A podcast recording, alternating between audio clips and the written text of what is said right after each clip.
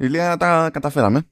Χρειαστήκαμε μόνο 208 επεισόδια για να φέρουμε συγκεκριμένο άνθρωπο εδώ πέρα. Πώς αισθάνεσαι Ηλία για το ότι μας πήρε μόνο τόσα λίγα επεισόδια; Ε, γεια σας, γεια σας. Αισθάνομαι πολύ ωραία. Ελπίζω να είστε όλοι καλά. Επεισόδιο 208. Λοιπόν, αυτό που δεν είναι απόλυτα ακριβές. Γιατί με το καμπάκι λέμε να συναντηθούμε τα τελευταία 100 επεισόδια. Όχι από, τα, από την αρχή το. Α, συγγνώμη. Τώρα μου είχε φανεί ε, εμένα αιώνας όλο. Κατάλαβες. Είναι, είναι αιώνας όμως, γιατί έπρεπε να το έχουμε κανονίσει ε, νωρίτερα. Κυρίες και κύριοι, κοντά μας έχουμε τον Κώστα Καμπάκη, μία από τις μεγάλες αυθεντίες του marketing του gaming στην Ελλάδα, με θητεία στην Nintendo και όχι μόνο. Καλώ ήρθες, Κώστα. Καλώ ήρθες. Αυθεντία. Χαίρετε, χαίρετε. Αυτό με πρόλαβε να διορθώσω. Αυτό δεν είναι 208 επεισόδια, είναι καμιά εκατοσταριά. Και τελικά να πω, να ενημερώσω ξεδιάντροπο ότι αυτοκαλέστηκα έτσι λύθηκε αυτός ο γόντιος δεσμός, γιατί έχουμε θέμα για το οποίο έχω να πω Έχω να πω πολλά. Μάλλον όταν τελειώσει το επεισόδιο θα κάνουμε άλλο ένα επεισόδιο μόνο με αυτά που έχω να πω εγώ για το συγκεκριμένο θέμα. Οπότε όλα καλά. Καλώς σας βρήκα επιτέλους. Α, εγώ δεν υπάρχω. Δεν, δεν έχω θέμα. Ο μόνος που έχει πρόβλημα με τέτοια πράγματα είναι, είναι ο Ηλίας. Δεν ξέρω, Ηλία, τι θα. Θα γίνει χαμός Μπεν Χουρ σήμερα. Θα γίνει χαμός. Λοιπόν, κανονίστε να αρχίσει τη συζήτηση. Εσείς θα τα πούμε σε κανένα τρίωρο. Στην έξοδο. άμα, άμα φύγεις να, να μας μιλήσεις, να πάρουμε χαμπάρι. Ε. Ναι, ναι, ναι, θα ενημερώσω, θα ενημερώσω. Θα στείλω Λοιπόν, λοιπόν, θέλω να πω έτσι για, τη, για την ιστορία ε, ότι ε, δεν είναι πολύ ώρα που ξύπνησα. Είμαι τρεις ώρες ύπνο και με τον πρώτο καφέ. Αν περιμένεις ηλία το ρυθμό των προηγούμενων δύο επεισόδιων, δεν, μάλλον θα περιμένεις πολύ, αλλά θα κάνω ό,τι, ό,τι μπορώ. Στην όλη φάση παίζει μια διάλυση χ. Εν τω μεταξύ απ' έξω έχω οικοδομή και κατάλοιπα τέτοιο, κατάλοιπα λαϊκής. Είναι όλο, είναι όλο σουρεάλ αυτό το πράγμα που ε, ε, Έχουμε τον Κώστα. Κώστα, πριν ξεκινήσουμε, θες να μας πεις λίγο για την πορεία σου γενικότερα; Σωστά. Γιατί είμαι, λοιπόν, για τους ακροατές που προφανώς δεν θα με ξέρουν γιατί είμαι τόσο διάσημος, ε, γιατί με καλέσαν εδώ οι φίλτατοι ε, Μάνος και Ηλίας. Ε, έχω κάνει διάφορα. Ασχολούμαι στον χώρο του marketing και της επικοινωνίας σχεδόν 20 χρόνια. Ε, Όμως δεν με καλέσανε γι' αυτό. Με καλέσανε για δύο βασικές μου ε, ιδιότητες. Η μία ιδιότητα είναι η, η θητεία μου στο κλάδο από το 2007 μέχρι το 2014 και 7 πολύ ενδιαφέροντα ε, χρόνια ε, τα πέρασα σαν ε, επικεφαλής του τμήματος marketing για την Nintendo πρακτικά στην περιοχή των Βαλκανίων μέσω του τότε αντιπροσώπου της εταιρείας στην Ελλάδα και στα Βαλκάνια της Nordic Multimedia και ε, αυτό είναι τα βασικά credentials για τα οποία με ε, καλέσαν εδώ στο Vertical Slice. Και παράλληλα πριν από αυτό και μετά από αυτή την 7 ετία ε, παράλληλα είμαι ε, πολύ ενεργός και θέλω να πιστεύω σκεπτόμενος παράλληλα ε, gamer. Όχι κατά βάση Nintendo ε, platforms πιστάς γεννήθηκα, πιστάς παρέμεινα ε, με ένα Steam ε, Collection που ξεπερνάει τα 400, ξέρω, 300 πόσα είναι παιχνίδια. Συν ε, κάπου σε κάποιες δουλάπε, σε κάποιο πατρικό πρέπει να έχουν και πάρα πολλά κουτιά με σιδιά κτλ. Όταν ακόμα είχαμε σιδιά. Κάπου μπορεί να υπάρχουν και κουτιά από floppy disk που πλέον δεν έχουν μέσα floppy disk και τα κράτησα γιατί έτσι ήταν, πώ το λένε, ενθύμα την παιδική μου ηλικία. Και κατά βάση σήμερα, παρότι έχει βάλει bonus θέμα ο Μάνος, θέμα που έχω πολύ μέσα στην καρδούλα μου, ε, ο βασικός λόγος που ήρθα σήμερα εδώ είναι για να συζητήσουμε το τέλος της εποχής, ή μάλλον το τέλος της έχει έρθει από καιρό, απλά μπήκε η ταφόπλακα φέτος, ε, με την αφορμή της E3 ε, που θα το συζητήσουμε μάλλον προς το τέλος, που θα φύγετε εσείς και θα μείνω μόνος μου και κάποια στιγμή θα σταματήσει ο, ο, ο Μάνος να σταματήσει την ηχογράφηση. Αυτά σαν πολύ μικρή εισαγωγή. Εγώ κρατάω από αυτό ότι γεννήθηκες πισά και πισά θα πεθάνεις και παρόλα αυτά ήσουν στο marketing της Nintendo για 7 χρόνια. να ξέρεις ότι κάποιοι έχουν ανεβάσει πίεση αυτή τώρα. Μια συγκεκριμένη ομοταξία. το ξέραν όλοι. το ξέραν όλοι και κατά τη διάρκεια. Το ξέραν όλοι. Δεν, το έκρυψα ποτέ. Εκεί ναι, αλλά η... έτσι οι Nintendάδες in the wild το ξέρανε, το ξέρανε αυτό; Κάτσε να δούμε σε πού θα ε, πέσουμε. Το ξέρανε. Θα, να, να σας πω το εξής για να καταλάβετε πόσο άμπαλο ήμουν. Ε, όταν πήγα ε, στη ε, Nintendo, ήταν Απρίλης ξέρω εγώ, τον Αύγουστο εκείνης της χρονιάς, το 7, βγήκαν τα πρώτα Pokémon για το Nintendo DS, τα, η Dama και η Pearl.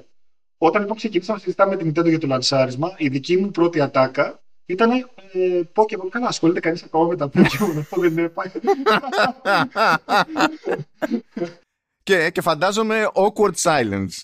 awkward silence και θα σαν εξωγήινο. Βέβαια, ε, πήγα, ξέρεις, λέω, για να το λέτε, όλοι δίκιο θα έχετε. Οπότε πάμε να κάνουμε σωστό λανσάρισμα. Λανσάρισμα Αύγουστο. Πήγα διακοπές εκείνη τη χρονιά και θυμάμαι ότι έβλεπα τότε ήμουν στην Κεφαλονιά ε, με τη γυναίκα μου ότι σε όλο το νησί παντού υπήρχαν ε, πιτσιρίκια το ένα συνδεδεμένο δίπλα στο άλλο για να ανταλλάζουν Pokémon. Λέω, οκ, okay. άρα μάλλον δίκιο είχαν, απλά δεν το έχω παρατηρήσει και είχε πάει ε, χαμός. Αλλά είχα, ξεκίνησα έτσι, ξεκίνησα από το Pokémon, τι είναι αυτό; Δεν ήξερα τι είναι η Samus. Τόσο, τόσο χάλια. Δεν ήξερα ποια είναι η Samus Aran. Το λέω και ντρέπομαι και εγώ για τον εαυτό μου γιατί είναι προφανώς από τα αγαπημένα παιχνίδια ever το, η τριλογία του Metroid ε, και από τα πιο, πώς το λένε, μεγάλες αξίες πράγματα που έχω στη συλλογή μου η, η έκδοση της τριλογίας για το Wii. Ο λανσάρισμα Αύγουστο, θυμήθηκα. Τώρα, τώρα μου ήρθε μια μνήμη εκεί πέρα από consumer events και promos και τέτοια ε, πριν από το από λανσάρισμα Pokemon που σκάγανε Ιούλιο και ήταν στην υπερζέση. Και και έσκαγα τότε και εντάξει, φλαστιμούσα την ώρα και τη στιγμή γιατί τα πηγαίνω πολύ καλά και με τον ήλιο και με τη ζέστη. Αλλά είχα ξεχάσει πλήρως ότι παίζανε καλοκαιρινά ε, λανσάρισματα Pokémon κάποτε.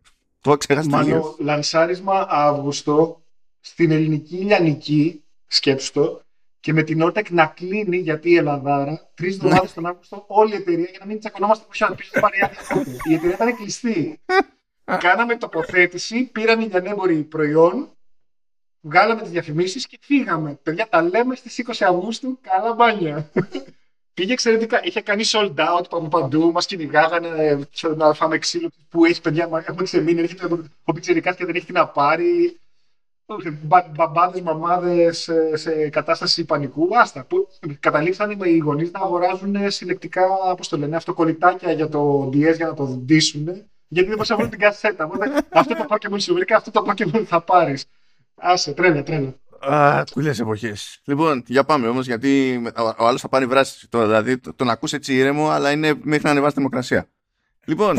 όχι, όχι, όχι, καλά είμαι, καλά είμαι. Απλά, απλά πριν ξεκινήσουμε να πω στα γρήγορα ναι. ότι... Α, ναι, έχεις και εσύ το τέτοιο, ναι, για πες.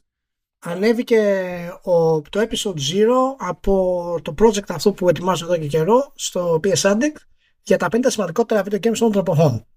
Και ανέβηκε ο πρόλογος που τα ονομάζω The Big Bang Games όπου παρουσιάζω εκεί γενικά τα παιχνίδια τα οποία όρισαν τις 10 βασικές κατηγορίες των video games από αρχής της βιομηχανίας μέχρι και σήμερα ας πούμε που τους δώσαν το τελευταίο push. Και ε, στα σχόλια του, στις λεπτομέρειες του βίντεο υπάρχουν τα έγγραφα που μιλάνε και για τα Big Bang Games, πώς, ποια είναι η φιλοσοφία πίσω από την επιλογή τους. Είναι η μέθοδος που θυμάμαι από το καλοκαίρι ναι, ναι, είναι την οποία την έχω περάσει 600 κύματα τα τελευταία 2-3 χρόνια. Ε, τώρα πιστεύω έφτασε σε κάποιο έτσι πιο καλό κομμάτι και τα έβγαλα όλα εκεί. Υπάρχουν και τα δύο έγγραφα για τη μέθοδο κτλ.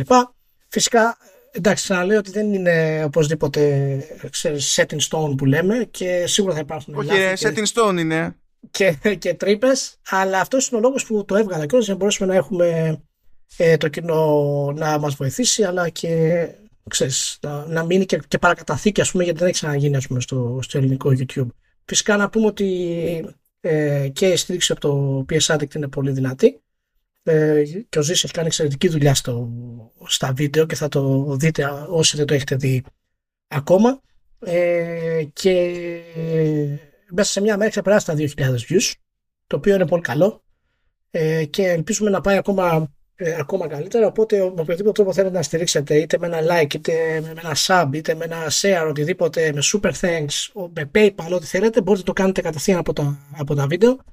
Και θα βγουν τα επεισόδια συνολικά πέντε επεισόδια. Το πρώτο επεισόδιο ξεκινάει σε δύο εβδομάδες θα είναι live. Άρα έξι μαζί με το μηδέν. Ναι, την Τετάρτη, ε, τώρα εμείς βγαίνουμε Δευτέρα, Τετάρτη θα βγει το πρώτο επεισόδιο επίσημο με τα πρώτα 8 παιχνίδια ε, τα οποία είναι από, τις, ε, από το 1984 στο 1991 στα οποία εκεί έχω καλεσμένο τον Νίκο Παπακοσταντίνο ε, ο οποίος είναι και αυτός βετεράνος κριτικός ε, στα strategy, στα adventure και, και στα RPG και κατά τη διάρκεια των επεισοδίων τα πέντε φυσικά θα έχω και ορισμένου άλλους καλεσμένους όπως είναι και ο Μάνος φυσικά. Ε, παιδιά από το Bite Me θα έχω το, τον Παύλο Παπαπαύλου ε, και ελπίζω να το και ο Χαροκόπο ελπίζω να δεν τα καταφέρω γιατί δεν είναι δεν έχω να τους ταιριάξει όλους αυτούς μαζί. Είναι πολύ δύσκολο να φέρεις τώρα δύο-τρία άτομα να είναι απαραίτητα Σάββατο μεσημέρι την ώρα που κάνεις υπογράφηση για να δουν. Οπότε είμαστε λίγο στο, ξέρεις, στο, στο πώς θα το κάνουμε, ας πούμε. Και εν τέλει θα κλείσουν τα πέντε επεισόδια αυτά με ένα τελικό επεισόδιο το οποίο θα είναι live. Και εκεί θα συζητήσουμε τα καλά, τα κακά της λίστας. Θα υπάρξουν προτάσεις από το κοινό για να βγάλουμε κάποια τελικά συμπεράσματα. Δηλαδή, έχω πάρει πολύ καλό feedback ε, για την όλη κατάσταση και ελπίζω γενικά να, να αρέσει πολύ. Ο Μάνος ξέρει πόσο καιρό έχω περάσει προσπαθώντας να βρω μια άκρη και τον έχω πρίξει ούκο λίγε φορές. Οπότε νομίζω ότι τελικά τώρα θα ησυχάσει γιατί δεν μπορώ να τον ξαναπρίξω και αυτόν και τον Νίκο Αυγουστάντινο. Ε, οπότε αυτά.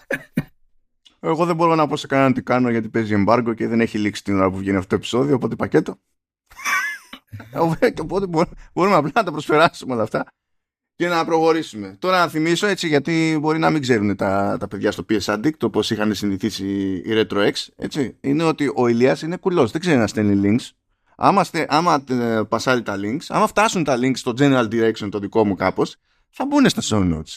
Αλλά επειδή είναι κουλός, άμα δείτε και λείπουνε, έτσι δεν έχω εγώ κόμπλεξ, είναι, είναι κουλός. Είναι αυτό. Να ενημερώσω επίσης ότι θα, θα στείλω link από την εκπομπή στο Μάνο για να να τα βάλει στο podcast. Έτσι, απλά, απλά σε ναι, για, για να το δούμε. ναι, για να, εντάξει, ναι, κάνω, κάνω ναι. επίσημη δήλωση. Ναι. λοιπόν, στα θέματα μας. Πάμε για. Έχει τύχει και έχουμε απανοτά updates από εβδομάδα σε εβδομάδα για το, για το Σελήνη. Έχουμε πει ελληνική παραγωγή, τη Σύμπαν. Από πιο μικρή ομάδα δεν γίνεται. Πάμε στο, στο έτσι. Διότι την προηγούμενη φορά λέγαμε ότι εντάξει το έχουμε, ξέρω εγώ. Πέτυχε τη βασική, τη, το βασικό το goal και πάμε για τα stretch goals. Έπιασε και το αρκετά γρήγορα και το δεύτερο, δηλαδή ο αρχικός στόχος ήταν 9.200. Ε, Πήγε αρκετά γρήγορα στα 13.000, οπότε θα μπει τέλος πάντων following companion που δεν θα είναι ένα πράγμα βασικά που απλά σε ακολουθεί. Είναι λίγο περίεργη, περίεργος ο όρος εδώ. Υποτίθεται ότι θα έχει και ένα κάποιο agency. Έχει γι' αυτό έξτρα δουλειά από πίσω. Έξω και το συγκεκριμένο stretch call ε, και υποτίθεται ότι ένα από τα κρυφά stretch goals για παραπέρα που τώρα είναι στα 19 στα 19 χιλιάρικα ήταν κάποιο είδους console port και μπήκαν στη διαδικασία τέλος πάντων να μαζέψουν γνώμες, ας το πούμε έτσι, για να δουν ξέρεις ποιο, τι port είναι αυτό που προτιμά ο κόσμος. Και από ό,τι φαίνεται, πρώτη επιλογή ε, ήταν το Switch. Βέβαια, αυτό δεν είναι fixed, έτσι, γιατί τώρα τουλάχιστον την ημέρα που γράφουμε εμείς που είναι 7 Απριλίου, ε, Βλέπω το ποσό είναι στα 13.667 και μέχρι τα 19 έχουμε λίγο δρόμο. Βέβαια, βέβαια έχει και 13 μέρες ακόμη μπροστά. Βλέπω ότι η Backers αυτή τη στιγμή είναι 465. Ε, έχει παίξει μια κινητικότητα. Ε, να δούμε. Μπορεί να πιαστεί, μπορεί να μην πιαστεί. Αν και νομίζω ότι και να μην πιαστεί, ε, άμα περπατήσει η βασική κυκλοφορία, μετά το υπόλοιπο είναι, είναι θέμα χρόνου, ρε παιδί μου. Γενικά.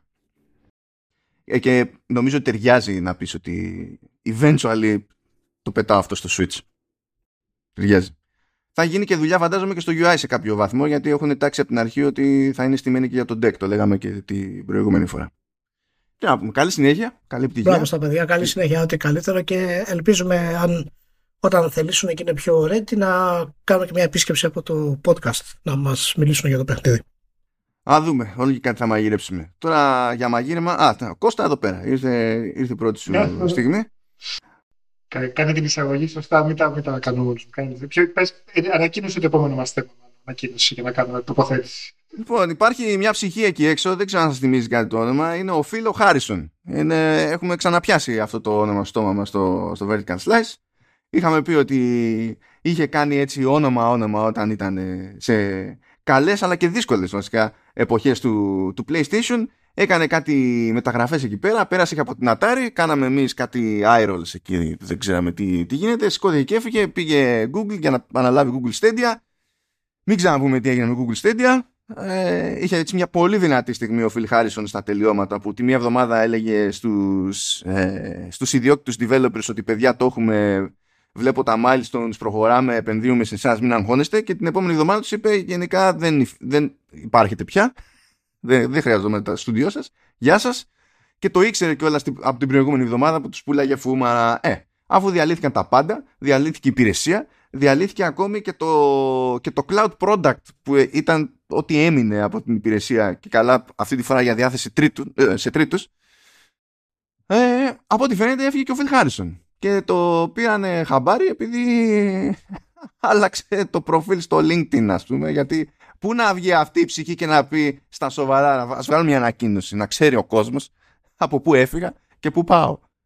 Αγνοείται Amber Alert λοιπόν για τον ε, Χάρισον. Καταρχάς εγώ κάθε φορά που σας ακούω πιο πολύ ε, πανηγυρίζω και περνάω φανταστικά όταν ε, συζητάτε και τις αμοιβές του Χάρισον στις εταιρείες που πέρασε. Ε, το οποίο είναι φανταστικό. Θέλω, ζηλεύω ξεδιάντροπα την καριέρα του. Ε, ούτε ψάχνω, ούτε μου λείπει κάτι που λέει για το τέτοιο. Μια χαρά παιδί είμαι ανθρώπινα το λέω. Ε, επειδή και εγώ είμαι φαλακρός, ε, θέλω και εγώ ε, μια εταιρεία να μου εμπιστευτεί, να τη χρεοκοπήσω και να μου δίνει τα λεφτά που μου δίνουν στο Χάρισον. Μπορώ να το κάνω πάρα πολύ καλά.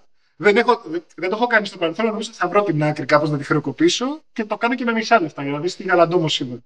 Με τα μισά λεφτά του Χάρισον αναλαμβάνω να χρεοκοπήσω την εταιρεία σε. Οπότε όποιος ακούει εκεί έξω, μπορώ να το πω και σε ξένες γλώσσες, άμα είναι για να έχει καλύτερη ελπίδα. Είναι φανταστικό αυτό το. Εντάξει, Κώστα μπορεί να σε, μπορεί να σε καλέσουν να πας να λάβεις το στάντια τώρα. Δεν ξέρεις τι γίνεται. Ξέρω που έφυγε ο Χάρης. Μόνο, μόνο επιτυχίες. Μόνο επιτυχίες. Δεν ξέρεις. νομίζω, νομίζω ότι για να είναι κάτι που να έχει έτσι πραγματικά να είναι κάτι αντίστοιχο, που να έχει τα ίδια που στέλνουν τι ίδιες προοπτικές επιτυχίε, να κάνουμε κάτι πιο έτσι, αντίστοιχα καινοτόμο, ξέρω κάτι με NFT που να έχει μέσα και ε, cloud κάτι και as a service και να το νοικιάζουμε μέσα από μια καινούργια συσκευή που δεν υπάρχει ακόμα, αλλά θα εφευρεθεί ε, και να έχει backer έτσι κάποιο καλό, ας πούμε, αντίστοιχα έτσι, μεγάλο τεχνολογικό. Κάτι που δεν θα καταλαβαίνει κανείς τι είναι και γιατί υπάρχει και ποιος το ζήτησε και θα έχει πάρα πολλά λεφτά από πίσω. Έτσι, ο τελικό καταναλωτής να, μην είναι, να μην είναι καν human. Και ο τελικός καταναλωτής να μην είναι καν human, να είναι AI. Να, είναι AI, να πιάσουμε και αυτό το άλλο. Σωστά, σωστά. Θα φτιάξουμε κάτι που θα απευθύνεται στο ότι ο αγοραστής είναι το ChatGPT. Ε, αυτό θα κάνουμε λοιπόν. Ε, αναλαμβάνει ο πρόεδρος. Ε, θα το έχουμε σε δύο χρόνια. Και αυτό είναι δέσμευση. Έτσι. Και είναι δέσμευση. Ναι. Έχω λίγο περισσότερα μαλλιά από το Χάρισον, αλλά μπορώ να τα κουρέψω πολύ κοντά μου. Χρειάζεται. αυτό είναι το απαιτούμενο. μόνο, μόνο, με κούρεμα. Μόνο με κούρεμα. Δυσκολεύομαι δυσκολεύω να, να, καταλάβω ποιο είναι το απαιτούμενο, γι' αυτό λέω αυτό. Γιατί δεν έχω καταλάβει ακριβώς με ποιο προσόν αναλαμβάνει αυτές τις θέσεις ο Χάρισον και με ποιο track record. Ε, θέλω κι εγώ. Ε, αυτό, τίποτα άλλο. Μόνο αγάπη. Νομίζω ότι απλά πατάει πάνω στη θητεία του στη Sony και ότι για κάποιο λόγο μέχρι και το βήμα που έκανε στην Google δεν είχε ξεθυμάνει ακόμα αυτό. Αλλά τώρα μπορεί να ξυπνήσουμε αύριο και να το δούμε κάπου αλλού πάλι και να μην είναι του πεταματού τελείως η εταιρεία και να λέμε τι, τι συνέβη πάλι εδώ πέρα. Είναι πολύ πιθανό. Δηλαδή, προσπαθώ να σκεφτώ τη συνέντευξη που έκανε για δουλειά με κάποιον εκεί πέρα, ξέρω εγώ, στη Google. Και τους έλεγε λοιπόν, παιδιά, αυτό είναι το project που έχετε. Ωραία, θα σας το αναλάβω εγώ. Τι τους έλεγε και τι τους είπε; Ότι κοίτα να δεις τι έχω κάνει στο παρελθόν. Όχι. Ήταν λίγο σαν, τους, σαν το τέτοιο, σαν το, ε, τους γαμπρούς ευτυχία στην ταινία που πες μας φίλοι, τι έχεις κάνει στις προηγούμενες δουλειές; Πάρα πολύ ωραία παιδιά. Ένα λικεράκι εδώ να σας κεράσω, ένα λικεράκι να πούμε για τον καιρό. Κοίτα, βέβαια για να είμαστε δίκαιοι, έτσι, σε μια τέτοια, σε ένα, μια τέτοια ερώτηση και Google θα έλεγε ούτε εγώ το έχω ξανακάνει. Σωστό, σωστό. Σωστό. Ναι, ναι. Σωστό. Εντάξει, ε, μα και αυτό, γι' αυτό λέω. Ούτε εγώ το έχω ξανακάνει. Ε, θα μάθω να χρεοκοπώ εταιρεία σε όποιον μου την εμπιστευτεί. Με αυτό το μισθό όμως. Αλίμονο. Θα το μάθω, θα το ψάξω, θα το γκουγκλάρω, θα βρω όλες πληροφορίες. Μα το ζήτημα είναι να έχεις και κίνητρο να, το, να την πετύχεις σωστά τη χρεοκοπία, να την κάνεις καλά, όχι έτσι περαστικό τελείω. Ναι, ναι, ναι, ναι, πω, πω, ναι. Πρέπει να είναι μεγάλη. Πόσα λεφτά θέλετε να χάσουμε, θα μου πείτε και θα πετύχω να χάσουμε αυτά τα λεφτά. Oh, εντάξει, θα το, να αφήσουμε το, την αγάπη αυτή γιατί πραγματικά μπήκε στα θέματα επειδή το διασκεδάζουμε κάθε φορά εδώ πέρα, κάθε αναφορά σε Phil Harrison. Uh, να κάνουμε έτσι ένα γρήγορο από Transmedia που έχει, παίζουν πολλαπλά επίπεδα κομμωδίας εδώ πέρα. Λοιπόν, κάποιος αγόρασε ξανά τα δικαιώματα του Street Fighter για κινηματογραφική και τηλεοπτική μεταφορά, διασκευή, το οτιδήποτε. Αυτός ο κάποιος βέβαια είναι η Legendary, η οποία Legendary έχει ένα εκτόπισμα χολιγουντιανό, άσχετα με το τι πετυχαίνει σε κάθε περίπτωση ποιοτικά, ας το πούμε έτσι. Τώρα, αν δεν σου, ε, σου θυμίζει ένα τίποτα η Legendary έτσι, για την ιστορία; Α, δεν μου θυμίζει. Τι μου θυμίζει; Μου θυμίζει. Ωραία. Ε, αυτό που θα είναι λίγο πιο εύκολο, ας πούμε, είναι τα περί King Kong, Godzilla και τα λοιπά, αν θυμάσαι. Συνήθως η Legendary κάνει σχετικά μεγάλες παραγωγές κάνει sci-fi. Ε, όπως είχε νομίζω και τα Pacific Rim, νομίζω ήταν με, με Legendary, κάποια τέτοια. Είναι λίγο μυστήρια περίπτωση. Προσπαθεί να επιχειρηματολογήσει τώρα το Street Fighter και η ταινία θα έχει τη μεγάλη παραγωγή. Ε, γενικά το έχει κουσούρι Legendary και γι' αυτό το λόγο τι πηγαίνει και κάνει συνήθως. Πηγαίνει και κάνει αποκλειστική, ε, κάνει συμφωνία αποκλειστικής συνεργασίας με συγκεκριμένο movie studio. Δηλαδή έχει περάσει από τη Universal, όπου ό,τι και αν έβγαζε πήγαινε Universal. Νομίζω ότι είχε περάσει από την Paramount, ήταν να περάσει. Και τώρα, σε αυτή την περίπτωση, την πετυχαίνουμε σε φάση που έχει κονέ με τη Sony. Πράγμα που σημαίνει ότι έχω σε λεφτά στην Capcom για να βγάλει τελικά λεφτά η Sony από το Street Fighter. Εκεί ήθελα να καταλήξω. Μάλιστα. Μάλιστα. είναι, είναι, λίγο, είναι λίγο σουρεάλ. Και η κλασική ταινία με το Van Damme δεν ήταν, ήταν και εκείνη. Η παραγωγή από στούντιο Universal ήταν και εκείνη με Columbia και τέτοια. Είχαν λεφτά. Δηλαδή έχεις ένα δίκαιο μάνο. Legendary είναι εντάξει. Δεν είναι μια indie παραγωγή Bloomhouse, ξέρω εγώ, wannabe. Ε, έχουν, θεωρητικά δεν έχουν πεντικρή. Χαμός θα γίνει. Χαίρομαι yeah. πάρα πολύ που είπες για, για Bloomhouse διότι ε, ε, μας ενημέρωσε η εταιρεία ότι θα βγει 27 Οκτωβρίου το, το κινηματογραφικό The Five Nights at Freddy's. Είμαι πολύ περίεργος να δω πώς θα πάει αυτό γιατί αυτό, αυτό ε, πέρα, πέρα από την πλάκα τουλάχιστον σαν σειρά παιχνιδιών ενώ δεν είναι κάποια ανεπανάληπτη παραγωγή ρε παιδί μου έχει ρεύμα και έχει ρεύμα, γουστάρουν και Ελλάδα. Και είμαι πολύ περίεργος να δω αν γουστάρουν αρκετά ώστε να έχει λόγο ύπαρξης η διανομή αυτή της ταινίας στην Ελλάδα. Είμαι, είμαι περίεργος. Είμαι έξτρα περίεργος για το αν εφόσον υπάρχει λόγος ύπαρξης τέλος πάντων, γιατί και πάτημα για να γίνει η διανομή, αν θα το πάρει χαμπάρι κάποιος movie distributor στην Ελλάδα. Αλλά τέλος πάντων, αυτή είναι μια διαφορετική συζήτηση, ενδεχομένως πιο λυπηρή κτλ. Ε, Συνεχίζοντας στο, στο μοτίβο αυτό, ε, άλλαξε η ημερομηνία της ταινίας Minecraft. Ξέρω είχατε κάνει σχέδια, τώρα θα πρέπει να τα αλλάξετε γιατί πηγαίνει για 4 Απριλίου του 2025. Θυμάστε όλα αυτά τα mail, το save the date και τα λοιπά. Είναι αυτά που τα βλέπεις και τα ξεχνάς με τη μία. Εντάξει, τι να γίνει. Αλλά ήθελα να φτάσω εκεί πέρα σε κάτι που σχολιάσαμε και με το, και με τον Κώστα στο, στο Facebook. Ε, ε, βγήκε το Super Mario Bros. Movie, εντάξει, οκ. Okay. Ε, έχει γίνει ήδη αντικείμενο έτσι, διαμάχης και έχουν φυτρώσει άπειρα memes και τα λοιπά για το κλασικό concept ε, υπάρχει απόσταση ρε παιδί μου, μεταξύ της άποψης των κριτικών και της άποψης του κοινού. Το κοινό γουστάρει, η κριτική είναι λίγο ξέρεις, mixed η φάση και για κάποιο λόγο είναι άλλη μια επανάσταση που γίνεται ιντερνετικά στο 9gag και ξέρω εγώ που αλλού. Αλλά αυτό που μου άρεσε εμένα είναι ότι φυσιολογικά οι άνθρωποι της Nintendo είπαν ταινία έχουμε, θα πάμε σε πιο προβλεπέ για την περίσταση mainstream media. Θα μιλήσουμε για δύο πράγματα εκεί πέρα. Θα πούμε εκεί τα τελείως στανταράκια. Να μας ακούσει κόσμος, ρε παιδί μου, που δεν μας ακούει συνήθως. Οπότε πήγε εκεί ο Μιγιαμότο και τα είπε με το Variety. Ναι. Πότε, όταν ήταν, πότε, πότε ήταν, δεν ξέρω, πριν από 10, 15, 20 χρόνια σκεφτόσασταν ποτέ ότι θα πάει ο Μιγιαμότο για συνέντευξη στο Variety. Για οτιδήποτε, δεν έχει σημασία ποιο είναι το αντικείμενο. Η αλήθεια είναι ότι πριν ε, πριν 20 χρόνια ίσως ήταν πιο πιθανό να πάει. Τώρα, το, τώρα εγώ το σκέφτομαι περισσότερο ότι καλά, ο Μιγιαμότο πόσο χρόνο είναι ρε παιδί και, και πηγαίνει. Αλλά άμα δεις φωτογραφίες, είναι πιο νέος από ποτέ. Και είναι πιο νέος από ποτέ γιατί είναι ο μπαμπάς του Μάριο. Άρα ο μπαμπάς του Μάριο δεν πρόκειται ποτέ να γεράσει. Παιδιά, να το ξέρετε αυτό. Εγώ θα έστελνα τον Ανούμα, είπαμε ότι είναι και πιο σεξι, αλλά τέλος πάντων τι να γίνει. Δεν γίνονται όλα τα χατήρια μας τώρα. Ο Ανούμα δεν μπορεί ακόμα, εντάξει. Είναι πιο σοβαρός ο Ο Μιγιαμότο είναι. Ναι. Ε, ε, έκανα χάζι η Λία και Κώστα με το ότι ε, συγκλονίστηκε το Variety και μετά το πήραν αυτό και τα gaming media που τα gaming media είναι πιο υποψιασμένα ε, απλά σου λέει ευκαιρία, ευκαιρία συγκλονίστηκε το Variety και έβγαλε και ως ξεχωριστή είδηση με κομμάτι από τη, από τη συνέντευξη ως exclusive το ότι προχωρώντας ε, τα mobile games δεν θα είναι το main για τους τίτλους Mario. Αυτό κι αν είναι Όσο σοκ. Δεν το περίμενε κανείς. Προς έκπληξη κανενός, απολύτως. Έπαθα ε, random enemy guard στο Metal Gear Solid. Δηλαδή ερωτηματικό και έτσι κατευθείαν. Λέω τι πάθανε εκεί πέρα στο Variety; Για το Variety ήταν είδηση έτσι, για τους υπόλοιπους, νομίζω ότι όλοι είχαμε την ίδια διαδικασία όταν έβγαλε την πρώτη φορά το Pokemon Go, ας πούμε, η Nintendo. Λέμε, Έλα ρε, η Nintendo έβγαλε για κινητό πράγμα. Τώρα το Variety ανακαλύπτει ότι α, Nintendo και κινητά τηλέφωνα μάλλον δεν πολύ ταιριάζουν ή δεν έχουν ε, κοινή πορεία. Αλλά εντάξει, εκεί. Ε, νομίζω ότι βασίζονται στην ιδέα ότι και καλά επειδή έχουν, ξέρουν και αυτοί ότι το, το mobile gaming έχει τα περισσότερα λεφτά στο, στο χώρο ε, δεν μπορούν να συλλάβουν σε ε, mentality επενδυτή τέλος πάντων πώς γίνεται να μην είναι το main οποιοδήποτε. Εγώ σε αυτό ποντάρω σαν ιδέα, αλλά τέλος πάντων. Για πες Ηλία. το, το Variety λέει ότι για τον Μιαμότο ε, η ταινία θα πρέπει να αντικατοπτρίζει την αγωνία και την έκσταση του παίζει ένα video game.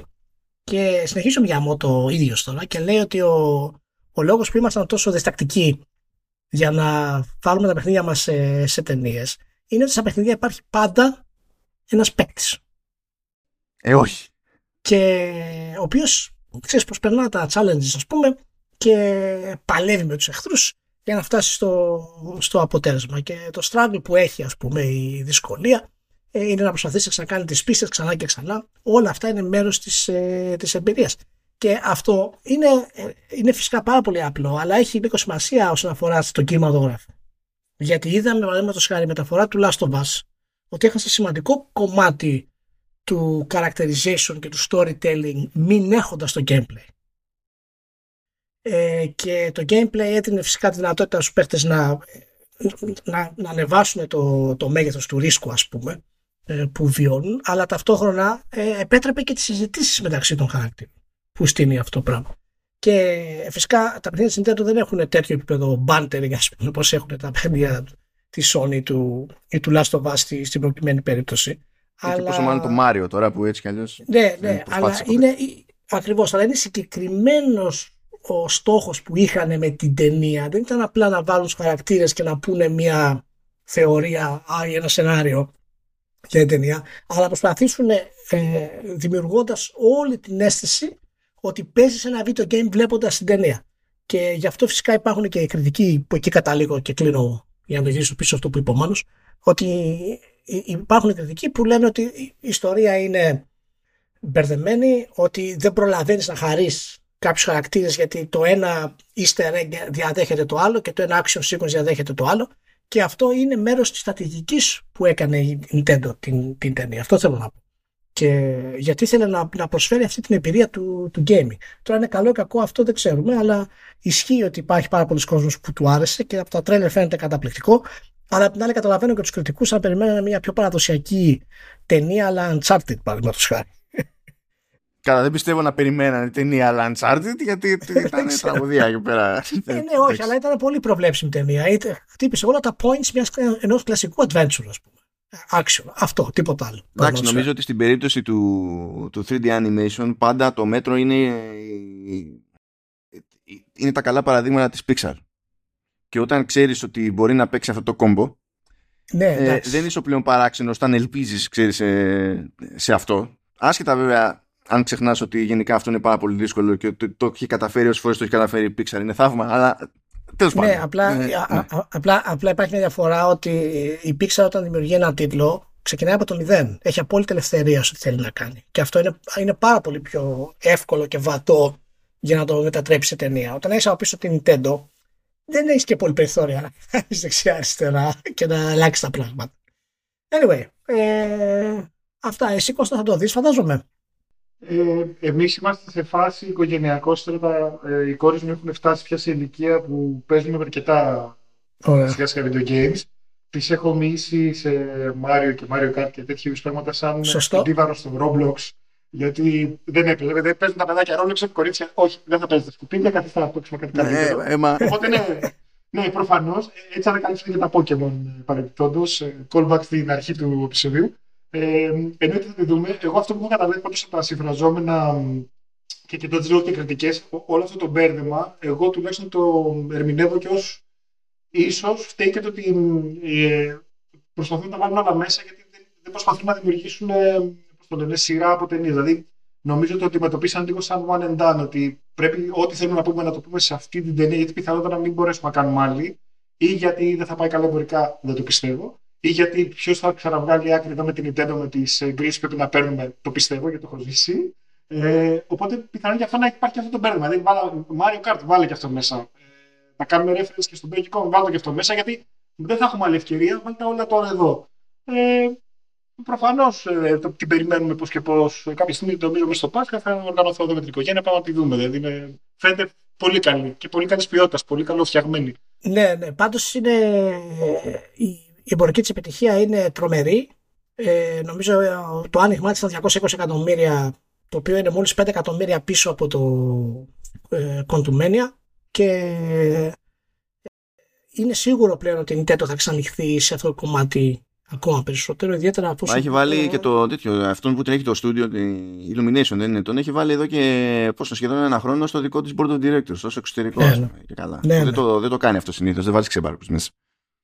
Ναι, και είναι και σε μια φάση της Nintendo που είναι στα πολύ καλά. Δηλαδή, οι πωλήσεις για την κονσόλα είναι από τις περιόδους που η Nintendo είναι σε πολύ καλά φεγγάρια. Οπότε έχει καλό momentum για τον brand έτσι και έτσι. Γιατί το Mario πάντα είναι δυνατό brand, αλλά είναι σε πολύ καλό momentum αυτή τη στιγμή. Ναι. Και περιμένει και αυτό θα πιάσει και τόπο κάποια στιγμή όταν θα σκάσει τέλος πάντων νέος τίτλος Μάριο. Είχα μια ζήτηση πρόσφατα και με ένα, με ένα φίλο και λέει: τα, τα έχω πάρει όλα. Τι θα γίνει, λέει. Πρέπει να βγάλουν κάποιο άλλο. Τι, τι άλλο να κάνω. Τα πήρα όλα, τα έπαιξα όλα και δεν, τώρα λέει δεν έχω άλλο Μάριο να παίξω. Είναι ο κόσμος διψάει, δεν ξέρω. Τι να πω. Oh, λοιπόν, πάμε εδώ πέρα ένα surfing γρήγορο από corporate staff. Ε, λιγότερο ή περισσότερο κομικά, ανάλογα με την περίπτωση. Καλά, το πρώτο δεν είναι κομικό, αλλά είναι άλλο ένα επεισόδιο στο ίδιο έργο. Η Square Enix είναι άλλη μια ιαπωνική εταιρεία που προχωράει σε αυξήσεις, γιατί το yen έχει πιάσει απόπατο και συν της άλλης ε, δεν πληρώνει παραδοσιακά πολύ καλά η Ιαπωνία τους game developers και κάπως πρέπει να τους κρατάνε εκεί πέρα να μην σηκωθούν να φύγουν. Οπότε σου λέει πάρα πολύ ωραία. Γενικά λέει μπορείτε να περιμένετε όλοι το 10% πάνω και αυτοί που πρωτοπιάνετε δουλειά, ακόμη και αν έχετε, αν είστε φρέσκοι ξέρω εγώ, από τη σχολή και τέτοια, θα ξεκινάτε πολύ πιο πάνω από το μέχρι πρώτη να προβλεπέ, κατά 27% λέει πιο πάνω και τα λοιπά. Έχουμε πει, τα έκανε Capcom, τα έκανε Sega, τα έκανε διάφοροι, προχωράει αυτός ο κύκλος. Από την ανάποδη, έτσι, ε, έχουμε το τι συμβαίνει στη, στη Δύση. Ε, θέλω να σας ενημερώσω και τους δύο, γιατί ξέρω είχατε ελπίδες για αυτή την ιστορία, ότι η Disney, ε, εκτός το ότι προχωράει σε δικό της κύκλο απολύσεων, γιατί επανήλθε, πρώτα απ' όλα απολύθηκε ο, τέλος πάντων ο, ο, CEO που άφησε πίσω του ο Άγκερ και επανήλθε ο Άγκερ. Και τέλος πάντων είπαν πάρα πολύ ωραία, πρέπει να μειώσουμε το κοστολόγιο κατά 5,5 δις, είναι αυτά τα απλά endeavors που ξεκινάμε όλη την καθημερινότητά μας, θα κόψουμε 7.000 θέσεις εργασίας. Και εκεί πέρα που θα σας φάει μαρμάγκα με τη μία, είναι το τμήμα Metaverse που είχαμε ανοίξει. Δεν ξέρω γιατί δεν περπάτησε αυτό ακριβώς, αλλά τέλος πάντων θα πείτε τι ρόλο βαράει εδώ πέρα ε, αυτή η αναφορά. Γιατί και καλά αυτό το τμήμα δεν λέγονταν Metaverse, απλά χάνει ευκολία στο αναφέρουν όλοι έτσι, ήταν το Next Generation Storytelling and Consumer Experiences Group του Ματσέφορ. Wow.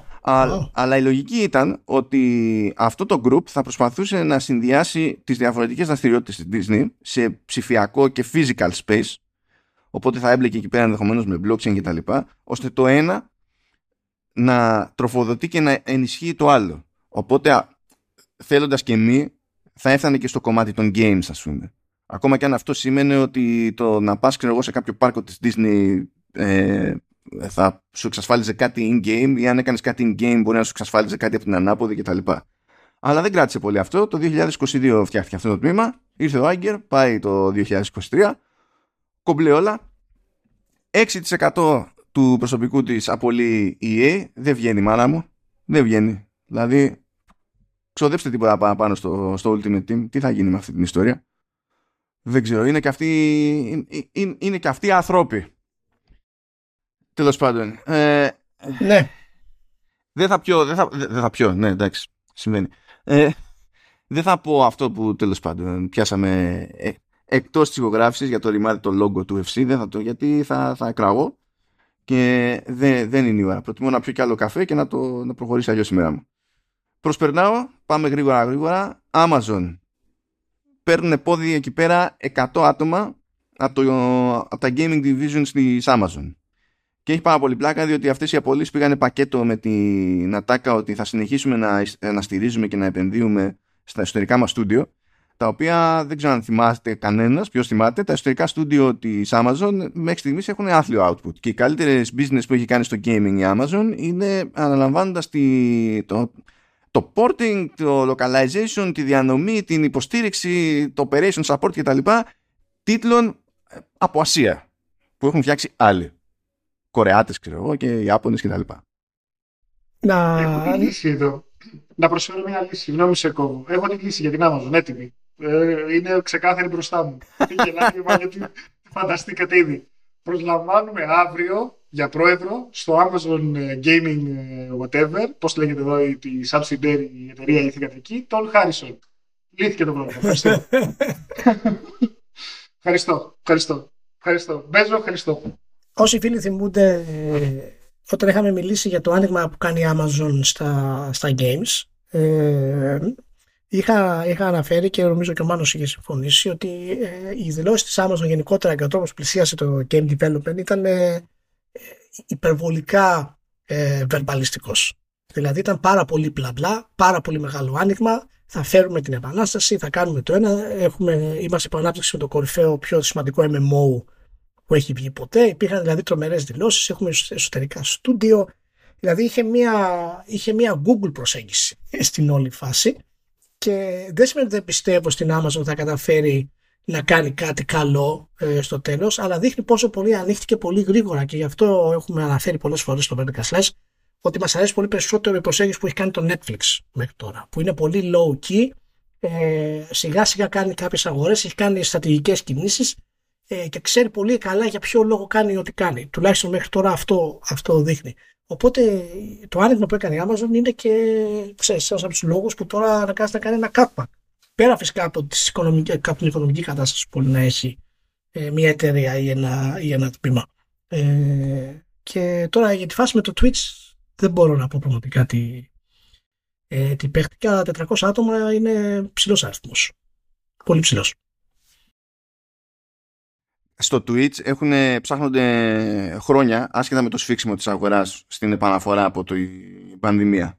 Διότι το, δεν βγαίνουν τα κουκιά πήγανε πάνω κάτω τα, τα ποσοστά που δίνουν σε creators ε, ε τσιτώθηκαν από εδώ, τσιτώθηκαν από εκεί έχουν, έχουν χαθεί μόνοι τους εκεί πέρα στο Twitch για το τι έχει νόημα. Ακόμη και στην εξέλιξη του προϊόντος έχουν χαθεί μόνοι τους δηλαδή και δεν έχουν συγκεκριμένη κατεύθυνση προτεραιότητα εκεί πιστεύω είναι πιο πολύπλοκο το, το πράγμα και δεν του στέει τώρα η συγκυρία, ας το πούμε έτσι.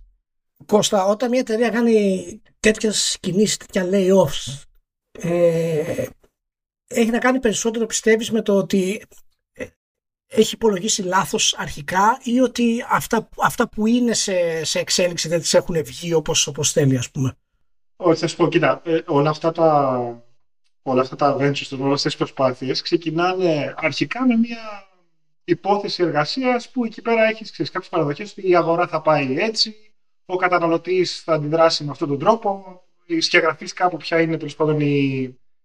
ο τζίρος που προσδοκά σε βάθος χρόνου και ξεκινάς κάποιες επενδύσεις. Όταν φτάνεις στην πορεία, προφανώς, όταν φεύγεις από την αρχική φάση του discovery, στην πορεία προφανώς τίποτα δεν είναι όπως το έχει αρχικά χαρτογραφήσει, αλλά ελπίζω θα πέσεις μέσα, ρε παιδί μου, ότι θα μπορέσεις αρκετά, θα αρκετά μέσα για να μπορέσεις να ψηλοδιορθώσεις. Εδώ έχουμε περιπτώσει, η περίπτωση της Amazon είναι λίγο διαφορετική από τη Disney. Δηλαδή, στη Men Disney νομίζω ότι είναι non-starter, δηλαδή ήταν βλακή αυτό που πήγαν να κάνουν και το σκοτώνουν νωρίς. Οπότε σου λέει δεν θα χάνω λεφτά, δεν θα επενδύσω καν. Η Konami είχε μπει σε, η, η Amazon είχε μπει σε μια λογική ότι θα επενδύσω και βλέπει ότι μάλλον έχει μάλλον κάνει αρκετά βήματα ήδη, τα παραδείγματα που έλεγε πριν ο Μάνος, ώστε να μπορεί να δει πλέον με μια μεγαλύτερη ακρίβεια αν θα βγουν τα νούμερα ή, ή σε ποιο σημείο βγαίνουν τα νούμερα. Μπορεί να δει τα επόμενα τρία χρόνια, ας πούμε, να προβλέψει, αν συνεχίσει με αυτόν τον τρόπο να λειτουργεί. Οπότε είδαν ότι okay, η αγορά που φανταζόμαστε δεν υπάρχει ή δεν μπορούμε να την δημιουργήσουμε ή θα μας κοστίσει περισσότερο από την δημιουργήσουμε και μειώνουν πολύ. Έτσι όπως αυτή τη στιγμή το βλέπω, δεν το σκοτώνουν, προσπαθούν μάλλον να το μικρύνουν για να δουν προς τα ποια κατεύθυνση μπορεί να, το, να κάνουν pivot που του αρέσει μάλλον η έκφραση, να, να κάνουν pivot. Όντως να κάνουν pivot εδώ. Απ' την άλλη, να σου πω δεν, δεν μπορώ να καταλάβω, επειδή ε, για την Amazon ε, είναι αρκετά γνωστά σαν εταιρεία, επειδή είναι πολύ ε, κεντρικός ο ρόλος σε πολλά industries. Αν σκεφτείς η Amazon σαν σύνολο, το βασικό της έσοδο είναι διαφημίσεις. Ε, πρακτικά δεν είναι ούτε τα deliveries, ούτε τα προϊόντα πολλά κτλ. Ο βασικό λόγος που έχει γίνει πάμπλουτο ο Μπέζος είναι η διαφήμιση. Επειδή έχει πρόσβαση σε καταναλωτές και εμείς είμαστε το προϊόν του πρακτικά, δεν είναι τα προϊόντα που πουλάει. Καλά, είναι, και το, είναι και το cloud. Η διαφήμιση όντως τα τελευταία χρόνια τους έχει, ανεβ, τους έχει ανεβεί πάρα πολύ, αλλά είναι και το cloud πολλά λεφτά. Σωστά, σωστά. Και το cloud που είναι, που είναι easy money γιατί σου πουλά τεχνολογία και ξέρεις, έχει μικρό κόστος και μο, συνεχόμενο μόνιμο έσοδο. Τώρα, γιατί πρέπει να μπει στο gaming, δεν μπορώ να το καταλάβω στο σύνολο. Δηλαδή, εμένα το με δυσκολεύει να καταλάβω πώς αυτό εξυπηρετεί είτε το διαφημιστικό κομμάτι είτε το cloud κομμάτι ή τι εξυπηρετεί, τι προσπαθεί να πετύχει με αυτό. Το βλέπεις σαν κάτι σαν trend δηλαδή για την Amazon αυτή ναι, ναι, δεν αποκλείεται. Σωστά. Έχει και λίγο μια μεταβερσίλα εδώ πέρα. Είναι, είναι, ήταν το, μπορεί να ήταν σεξι και θα κάνουμε αυτή την επένδυση γιατί θα μας βοηθήσει να ανεβάσουμε τη μετοχή. Κάτι σαν το Metaverse. Μπήκαν όλοι στο Metaverse και τώρα κανείς δεν ξέρει τελικά τι θέλει να κάνει με το Metaverse. Ναι. Μάλλον, δεν ξέρω. Ε, απ' έξω κάπως έτσι το διαβάζω πάντως. Ναι. Εγώ πιστεύω ότι το σκέφτονται κυρίως διαφημιστικά από την άποψη ότι σε σχέση με άλλα πράγματα που εμπορεύονται, άμα τους κάτσει ένα παιχνίδι, άμα τους κάτσουν δύο παιχνίδια, το, το engagement, πιο πολύ την προσοχή, η προσοχή που μπορούν να κρατήσουν και να εχμαλωτήσουν από το καταναλωτή είναι σε τελείως άλλο level σε σχέση με ταινίες, σειρές κτλ. που εκεί πέρα είναι χωμένοι τόσο, τόσο καιρό. Και κάνουν και σε, σε σειρές έχουμε δει ότι κάνουν πράγματα από μεγάλο κόμπλεξ και φαίνεται αυτό στην πράξη. Αλλά ναι. Και υπάρχει και ένας αναβρασμός τώρα το τελευταίο διάστημα για, το, για μεγαλύτερο μπάσιμο της διαφήμισης στο, στο gaming από ό,τι πριν. Εννοώντας, ε, όχι γιατί εντάξει σε mobile, το mobile gaming είναι διαφήμιση, αλλά πάνε να γίνουν και άλλα ανοίγματα και σε πιο παραδοσιακές πλατφόρμες. Οπότε πιστεύω ότι θέλει να έχει παρουσία με τον ΑΒ τρόπο ξέρεις, σε αυτό που λες, τι με προβληματίζει ότι Σωστό είναι, ναι. Πες ότι βγαίνει, βγάζει η Amazon το φανταστικό IP ξέρω εγώ, στο gaming και έχει και άλλα 30 πράγματα να τα εκμεταλλευτεί σαν intellectual property. Ό,τι άλλο όμως έχει να το εκμεταλλευτεί, το, το κάθε ένα από αυτά έχει επίσης μεγάλο κόστος παραγωγής. Δηλαδή, θα φτιάξω τον ήρωα, ο Αμαζονούλη, ο καινούριος μας χαρακτήρας τώρα που είναι το φανταστικό MMO video game και θα βγάζω λεφτά από εκεί. Αλλά τον Αμαζονούλη για να τον πάρεις σε αφήσει κάρτα κορνίζα, πρέπει κάποιος να τι φτιάξει τι αφήσεις κάρτας κορνίζας και να στη στείλει. Οπότε δεν είναι, δεν είναι, είναι ανάδεια στο μοντέλο της Amazon που κατά βάση είναι χτίζω μια τεχνολογική, ε, πώς ένα τεχνολογικό υπόβαθρο τύπου cloud, τύπου διαφήμιση, έχω πρόσβαση σε καταναλωτές και απλά σου πουλάω αέρα. Θέλει, εδώ θέλει ε, υδρότα για να βγάλεις λεφτά. Δεν είναι αυτό το στο. Όταν γίνεσαι τόσο πλούσιο, δεν είναι επειδή καβάζεις υδρότα, επειδή έχεις κάνει κάτι έξυπνο. Δεν ξέρω, μου φαίνεται λίγο περίεργο το για την gaming ε, η Amazon. Βέβαια από την άλλη έτσι η Amazon ας πούμε ότι κάνει commit ξέρω εγώ περί, σε περίπου δύο live games τη φορά κάπως έτσι και η Sony έχει κάνει σε 12. Ναι, ναι, είναι, είναι, είναι όλοι μπριζωμένοι. Είναι, δηλαδή, ναι, τέλος πάντων. Μάλιστα. Λοιπόν, λοιπόν ναι, ε, συνεχίζουμε λίγο, πάμε από την ανάποδη. Κόβονται εδώ οι απολύσεις. Ε, δεν θέλω να σου κάνω κανέναν, αλλά έχουμε την Konami, η οποία πήγε και άνοιξε νέο στούντιο στη Νοσάκα και λέει ότι εκεί πέρα στην ουσία θα είναι η νέα της βάση για το game development, ότι εκεί θα βάλει τη, ε, θα μεταφέρει ό,τι υπάρχει τώρα, αν κατάλαβα καλά.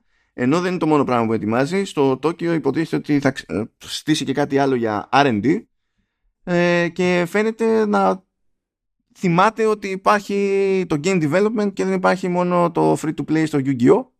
Και, τα, και τα συνάφη. Ε, δεν ξέρω γιατί έπρεπε να σκοτωθεί τόσο πολύ ας πούμε, με τον Kojima να περάσουν πόσα χρόνια, 10 χρόνια or something για να ξεκινήσει προσπάθεια να κάνει αυτό που έκανε πριν. Αλλά κάτι τέτοιο παθαίνει η Konami. Δεν θα το πάρουμε στραβά, πιστεύω, αλλά συμβαίνει. συμβαίνει και αυτό. Οκ. Okay. ε, Πόσες φορές έχουμε πει εδώ καλά μου παιδιά για, για Embracer Group. Ε, θέλω να εκμεταλλευτώ τις ευκαιρίες να πω ότι αν θέλει να με εξαγοράσει Embracer Group είμαι διαθέσιμο. Ε, σε αυτό το εγώ να εξαγοραστώ. Ειδικά τον Κώστα. Εξαγορά, ε, εξαγορά individual. Ναι, ναι, ναι, εγώ από μόνος αν θέλει να αγοράσει κάτι μπορεί να αγοράσει εμένα. Ε, δεν ξέρω πόσο εύκολο το έχει πλέον όμως, ε, διότι φτάσαμε στο, στο level που όχι ο κόσμος, έτσι ο κόσμος δεν ενδιαφέρεται ιδιαίτερα, αλλά ε, οι επενδυτές αρχίζουν και σφίγγονται. Και ε, ε, έσκασε άρθρο σε Financial Times, όπου έχουν μαζέψει τέλος πάντων εντυπώσεις από εδώ και από εκεί, και παίζει μουρμούρα. Και ναι, και τι κάνετε με τα λογιστικά, και είναι λίγο ύποπτα αυτά, και κάποια πράγματα τα μετράτε έτσι, κάποια πράγματα τα μετράτε αλλιώς ε, για να φτιάχνετε τα νούμερά σας και κάτι τέτοια. Κάποτε λέγαμε εδώ πέρα με τον Ηλία ότι δεν μπορεί, η φάση είναι ξέπλυμα. Εντάξει, δεν έχουμε φτάσει σε αυτό το level, δεν παίζει αυτή η θεωρία προς τα έξω, αλλά οι αγορές οι ίδιες έχουν αρχίσει και σφίγγονται στη, με, τη, με την Embracer. Και δεν θα τελειώσει νομίζω αυτή η μουρμούρα αν δεν σκάσει κάποια ένα, δύο, τρία, πέντε προϊόντα τέλος πάντων που να περπατήσουν, περπατήσουν, όχι να περπατήσουν στο περίπου. Γιατί μέχρι τώρα τι είναι η μεγαλύτερη επιτυχία ας πούμε, που μπορεί να προτάξει τουλάχιστον στο gaming η Embracer. Πρέπει να ήταν Boss Φουκαράκης, το οποίο δεν το λέω ηρωνικά, το πήγε και ήταν και σόι. Αλλά το θέμα είναι ότι όταν έχει πάνω από 10.000 developers και έχεις πάρει 48 εκατομμύρια εταιρείες κτλ. Ε, και από τη μία έχεις το Bob Σφουγγαράκη και από την άλλη έχει το Saints Row, υπάρχει ένα πρόβλημα. Και ας βγαίνουν τα κουκιά κατά τα άλλα για τη χρηματοδότηση. Αλλά τέλος πάντων μπορείτε να ε, σημειώσετε αυτή την περίοδο ως την αρχή κάποιας πιο οργανωμένης μουρμούρας και όχι από τους gamers αλλά από τους ανθρώπους που έχουν stakes και βάζουν και στοιχήματα χρηματιστηριακά. Οπότε μπορεί να έχει φαν το πράγμα από άλλη μπάντα το, το θέμα. Θα δούμε προχωρώντας. Σε ευχάριστα νέα για τους καταναλωτές αυτή τη φορά. Τον έφαγε τον Ιτέτο. Και... Τον Ιτέτο είναι υποχρεωμένη η Nintendo πλέον να κάνει τσάμπα επιδιόρθωση στα Joy-Con για το drifting. Στη... Μπράβο. Όχι απλά στην Ευρωπαϊκή Ένωση, αλλά και στο Ηνωμένο Βασίλειο και γενικότερα στη, ε, πώς, το, πώς το λέει, την Ευρωπαϊκή Οικονομική Περιοχή. Ο something, κάτι τέτοιο, αν θυμάμαι καλά. Αυτό περιλαμβάνει και σε ένα ε, ηλία και στην Νορβηγία, διότι δεν ναι, είστε ναι, στην Ευρωπαϊκή Ένωση, είστε όμως ναι, στην Ευρωπαϊκή Οικονομική Περιοχή. Ναι, ναι, ναι, ναι. Το, το είδε η, η Σίλβια στα νέα και ήρθε να μου πει ότι έχει 4-5 τζόκον που θέλουν διόρθωση και τώρα θα πρέπει να τρέχω να στέλνω εγώ τα τζόκον και να τα διορθώνει η Nintendo. Δηλαδή αυτά τα πράγματα που κάνει η Nintendo δηλαδή είναι απαράδεκτα. Μπράβο για την πρωτοβουλία. Α, δεν ήταν πρωτοβουλία, συγγνώμη. Ε, ε, ναι. Δεν ήταν πρωτοβουλία. Okay. Ε, αλλά τώρα θα αναγκάσουμε εγώ με αυτές τις φυλακές που κάνει Nintendo και κάθομαι και να φτιάχνω τα σκατουτσόκων. Δηλαδή έχουμε φτάσει σε αυτό το σημείο της κατάσταση αυτή τη στιγμή και δεν μπορώ να μην πάω να τα φτιάξω γιατί είναι τρία παιδιά εδώ πέρα. Θέλουν τα τζόκον να λειτουργούν. Και φαντάζομαι στην Νορβηγία θα είναι πάρα πολύ δύσκολο να ξεκινήσει αυτή η διαδικασία. Θα υποφέρεις. Ναι, ναι, θα θέλει ναι, τουλάχιστον μια υπεύθυνη δήλωση για αρχή.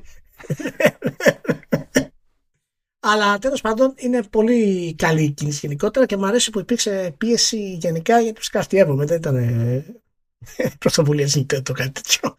Αλλά ένιωσε την πίεση και μέσω αυτού πήρε την πρωτοβουλία να το κάνει. Έτσι, γιατί προφανώς δεν υπάρχει κάποια νομοθεσία που την οθεί ε, να το κάνει αυτό το πράγμα. Αλλά σίγουρα είναι σε θέση να μην χαλάσει καθόλου τη, τη σχέση που έχει με τους καταναλωτές αυτή τη στιγμή, η οποία ανεβαίνει όλο και περισσότερο.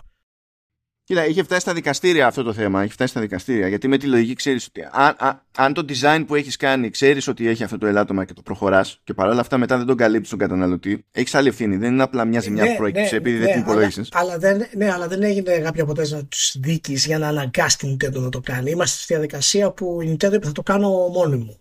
Αλλά το μόνη μου καταλαβαίνει σημαίνει. Ναι, στην, ναι. Στην ουσία. Θέλω να πω ότι το σχετικό tweet που συνόδευε την ανακοίνωση από την Ευρωπαϊκή Επιτροπή, το tweet από το account το επίσημο της Ευρωπαϊκής Επιτροπής, ξεκινάει με «Let's go!» Αυτό, ναι, let's go. είναι πολύ καλή η Ευρωπαϊκή Επιτροπή που έχουμε. Πώς, να σου πω, Κώστα, πόσο κόστος είναι όλο αυτό τώρα για την Nintendo σε θέματα marketing, image και τα λοιπά; Όχι, σε marketing τίποτα. Τίποτα δεν ξέρω πώς θα ανοίξει η μύτη, ναι, αλλά σε λεφτά τη τσέπη μεγάλο. Πολύ μεγάλο. Βέβαια, μοιράζεται στις διάφορες χώρες, αλλά δεν ξέρω πώς, δεν ξέρω πώς έχετε τα μέλη. Δεν έχω Switch. αν μιλάμε για ξέρεις, το 10% των ε, Joy-Con εκεί έξω ή αν μιλάμε για το 60% των Joy-Con εκεί έξω, αλλάζει.